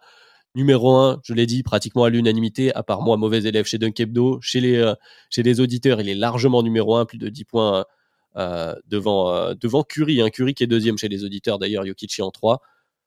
Bon, les gars, qu'est-ce qu'on peut dire? Giannis, c'est le numéro un. Est-ce que, voilà, la question qui été posée dans la trame, je vais rendre d'ailleurs à Ben ce qui appartient à Ben, c'est est-ce que Giannis peut faire ce qui n'a jamais été fait dans l'histoire du DH20 On parlait de la chute de, Durant. Est-ce que, bah tiens, Amine, toi qui es, tout frais, est-ce que selon toi, Giannis peut faire le back-to-back numéro 1 DH20 Bah, clairement, oui. Euh, est-ce qu'il peut le faire? Euh, C'est évident. Euh, il sort d'une saison collective où ça se termine quand même par une demi de conf. Disons que c'est pas ce qu'ils ont fait de mieux du côté de Milwaukee ces derniers temps. moi, je les imagine comme le favori à l'Est pour la saison prochaine. Donc forcément, euh, le meilleur joueur de l'équipe favorite à, l'Est selon moi et sera probablement même encore numéro un l'année prochaine. Je pense que ça dépendra surtout justement de ce qu'on vient de dire, de la concurrence éventuelle d'un Jokic ou quoi que ce soit. Aujourd'hui, euh, Giannis c'est le joueur le plus inarrêtable de la NBA. C'est le joueur le plus le plus incroyable en fait, dans le sens où il a une régularité folle aussi. C'est ça qu'ils ont en commun finalement dans mon dans mon tier 1 avec euh, avec Jokic et avec Curry c'est que c'est des gars, on sait qu'on peut compter sur eux. C'est pas, euh, pas un jour oui, un jour non. C'est tout le temps, ils sont toujours là pour, euh, pour, euh, pour l'équipe et pour faire leur, leur travail. des deux côtés du terrain. Alors longtemps, on a dit la caricature de Janis qui fonce, qui fonce dans la raquette, mais dans ces cas-là, si, si ça, ça marche pas, les gars, arrêtez-le et on verra, on verra si, si c'est si facile. Et en plus, euh, je trouve qu'il progresse en fait. C'est quelque chose qu'on voit pas forcément, mais en fait, il progresse. Il développe un petit fadeaway qui commence à être intéressant. Euh, il commence à faire des choses que moi je le vois bien en plus continuer de progresser. C'est typiquement le caractère du gars de continuer à progresser et euh, peut-être qu'à 30 ans, euh, ce sera un autre joueur qu'aujourd'hui quand il aura moins ses capacités physiques euh, hors normes. Et, mais aujourd'hui, Giannis, c'est le numéro un. C'était facile de mettre son nom numéro un en tout cas. C'est sûr. Elias, tu parlais tout à l'heure pour Curie de mecs qui posent des problématiques aux défenses adverses. Je pense que là, on, a la quintessence de la problématique pour l'équipe adverse. Ah, il, est, extrêmement chiant, Giannis, c'est sûr. Euh, mais en tout cas, euh, il commence à être euh, touché de manière très positive par ce que j'appelle le, syndrome LeBron et Jordan. C'est-à-dire, et c'est un très bon syndrome parce que finalement, c'est le syndrome du joueur qui finalement mérite d'être MVP tous les ans, mais qui euh, parfois ne va pas l'être par souci de changement. tu vois, pour pas euh, lui refiler en fait euh, tous les ans. Est-ce que véritablement c'est un scandale si Giannis est MVP cette saison et l'année dernière? Pas forcément, sans évidemment rien enlever à, à Jokic, mais voilà où on en est un petit peu avec Giannis, c'est-à-dire que il va être perpétuellement dans la conversation. Et il y a évidemment autre chose aussi, c'est que ça fait très très longtemps sur la durée qu'on n'a pas vu un joueur finalement euh, culminer des deux côtés du terrain, euh, que ce soit en attaque ou en défense, et euh, dominer autant des, deux côtés du terrain. Moi, les deux exemples les plus récents sur une véritable durée, parce que Kawhi, ça a été assez bref, mais sur une véritable durée, c'était bah, LeBron, Kobe, Jordan et Duncan. Ce sont ces quatre joueurs que, j'avais. Les autres, ça a été assez court. Euh, eux, c'est vraiment des échantillons euh, euh, extrêmement longs. on peut aussi peut-être ajouter Hakim, mais voilà. Enfin, on, en est là avec avec Giannis. On est dans ce type de, conversation.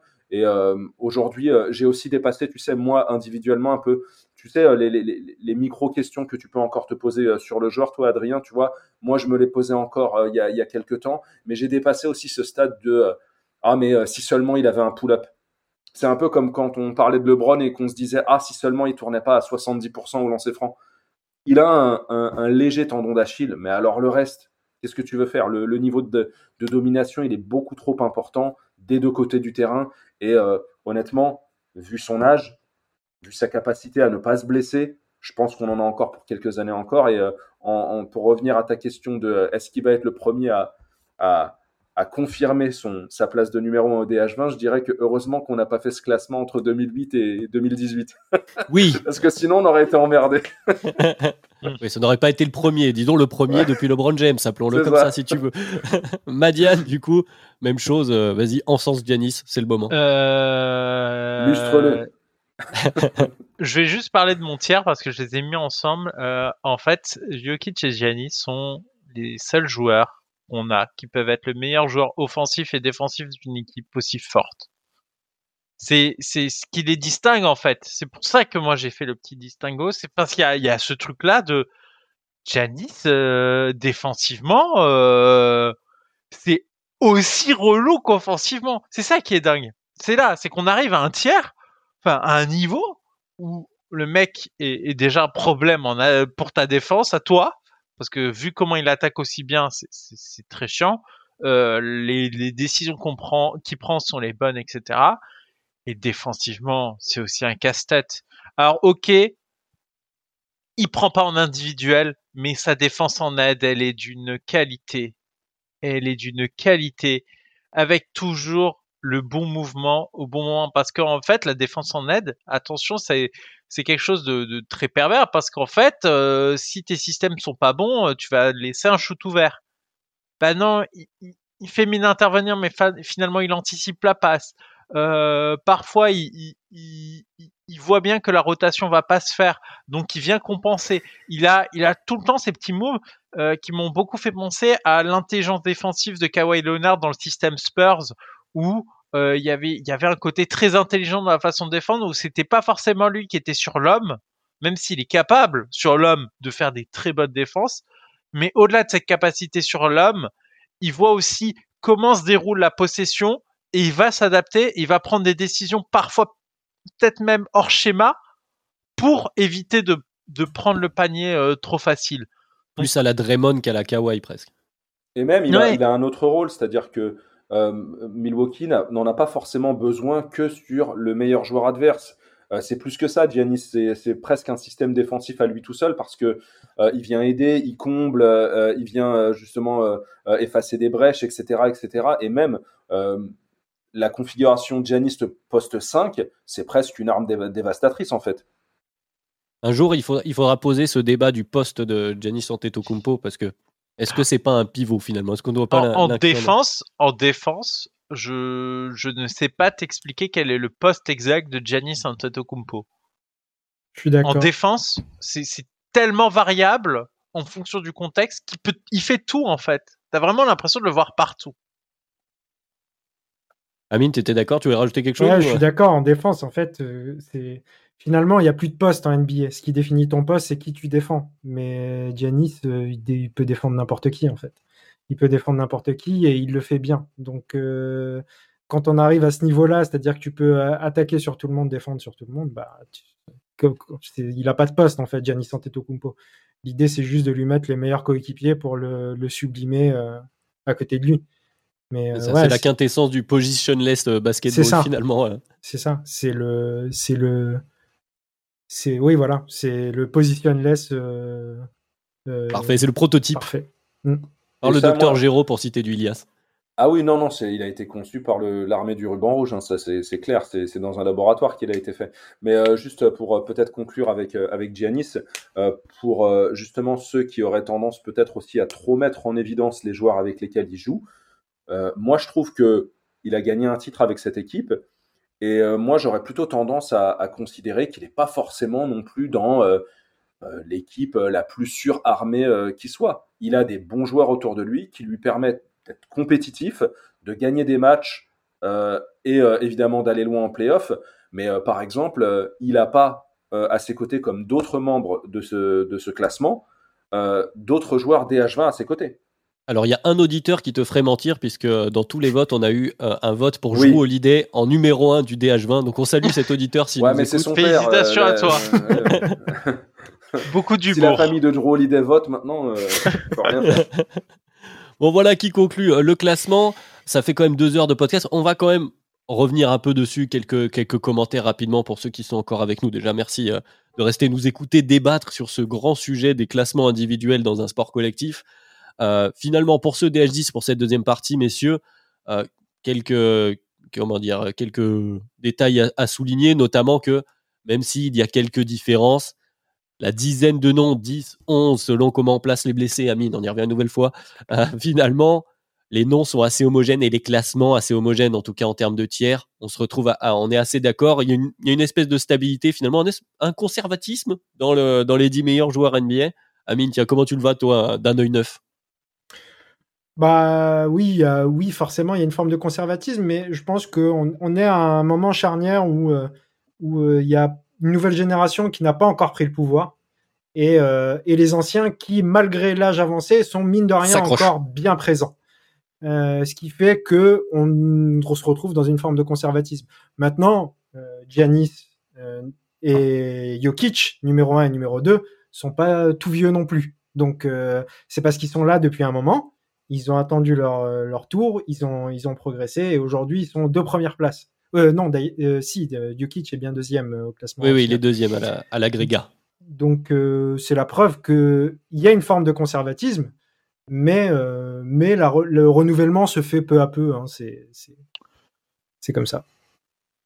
Il y a, une sorte d'unanimité à noter. Euh, c'est Cormi, du coup, il y a Adrien, Amine et Constant qui ont seulement un joueur différent de ce top 10 euh, agrégé. Tout le monde a le même. Vous êtes les trois à avoir. Euh, vous avez. toi, tu as Davis, Amine, il me semble. Adrien. Moi, j'ai Lillard parce que j'ai Kawhi en dessous avec les BC. Voilà. Voilà. Enfin, au-delà de ça, il est très consensuel ce top 10 il est extrêmement consensuel et c'est quelque chose qu'on a partagé dans, dans l'équipe euh, en le préparant. C'était que c'était très facile de faire de 1 à 10 et à partir de 11, le mal de crâne y commençait. On va dire les choses. On n'était pas dans l'enregistrement de la première partie du, du DH20 de cette année. Je pense qu'on va tous s'en délecter euh, avec joie. ah, j'ai hâte de l'entendre. J'ai hâte de l'entendre, mais c'est très difficile. Au-delà du top 10, c'était beaucoup plus difficile d'évaluer qui était meilleur que qui.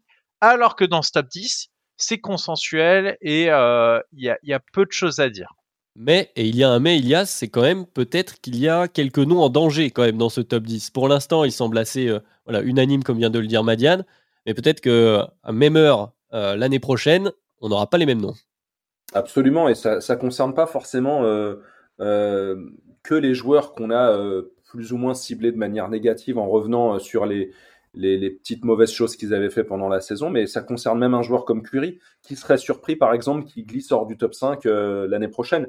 Il y aurait rien de surprenant, tu vois. C'est pour ça que, comme le disait Amine, on est voilà sur sur une espèce de croisement. Il y a des papis qui font encore vraiment de la, de la résistance, et je pense que on est voilà sur la ligne d'une saison qui va être très très intéressante. Et après, moi, ce que, ce que pour, pour ce qui est du classement, je constate ESPN en PLS, trois Européens euh, dans, dans, le top 5.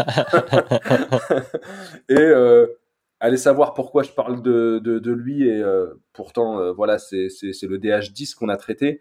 Mais j'ai eu un mal fou à ranger Devin Booker dans ce classement. Voilà.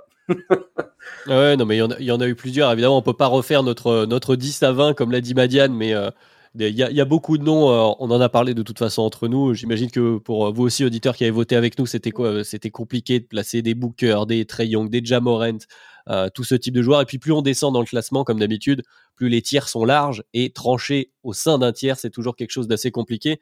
un dernier mot avant les remerciements. Amine, c'était comment de, de faire un premier DH20 C'était dur, mais c'était très agréable. Mais c'était vraiment plus difficile que ce que j'imaginais.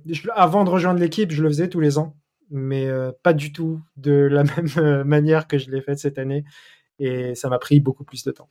Et puis après, quand on, en discute pendant deux heures, forcément, il faut avoir matière euh, à réponse.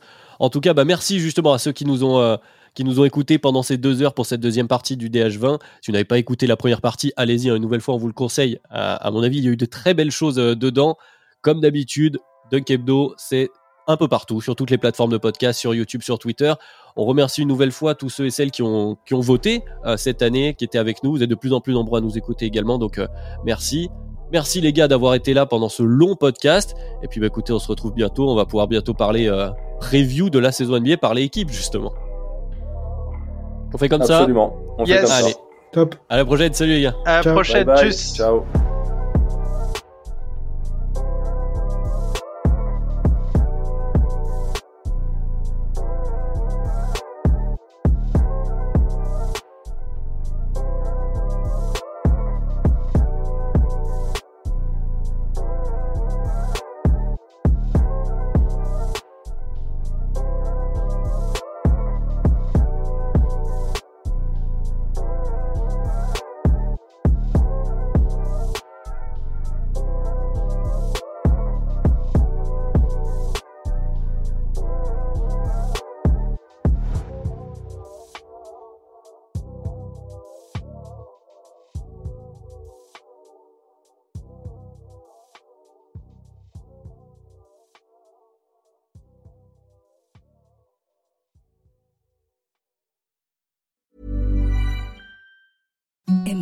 Softest sheets you've ever felt. Now imagine them getting even softer over time. That's what you'll feel with Bowl and Branch's organic cotton sheets. In a recent customer survey, 96% replied that Bowl and Branch sheets get softer with every wash. Start getting your best night's sleep in these sheets that get softer and softer for years to come. Try their sheets with a 30-night guarantee. Plus, get 15% off your first order at bowlandbranch.com. Code BUTTERY. Exclusions apply. See site for details.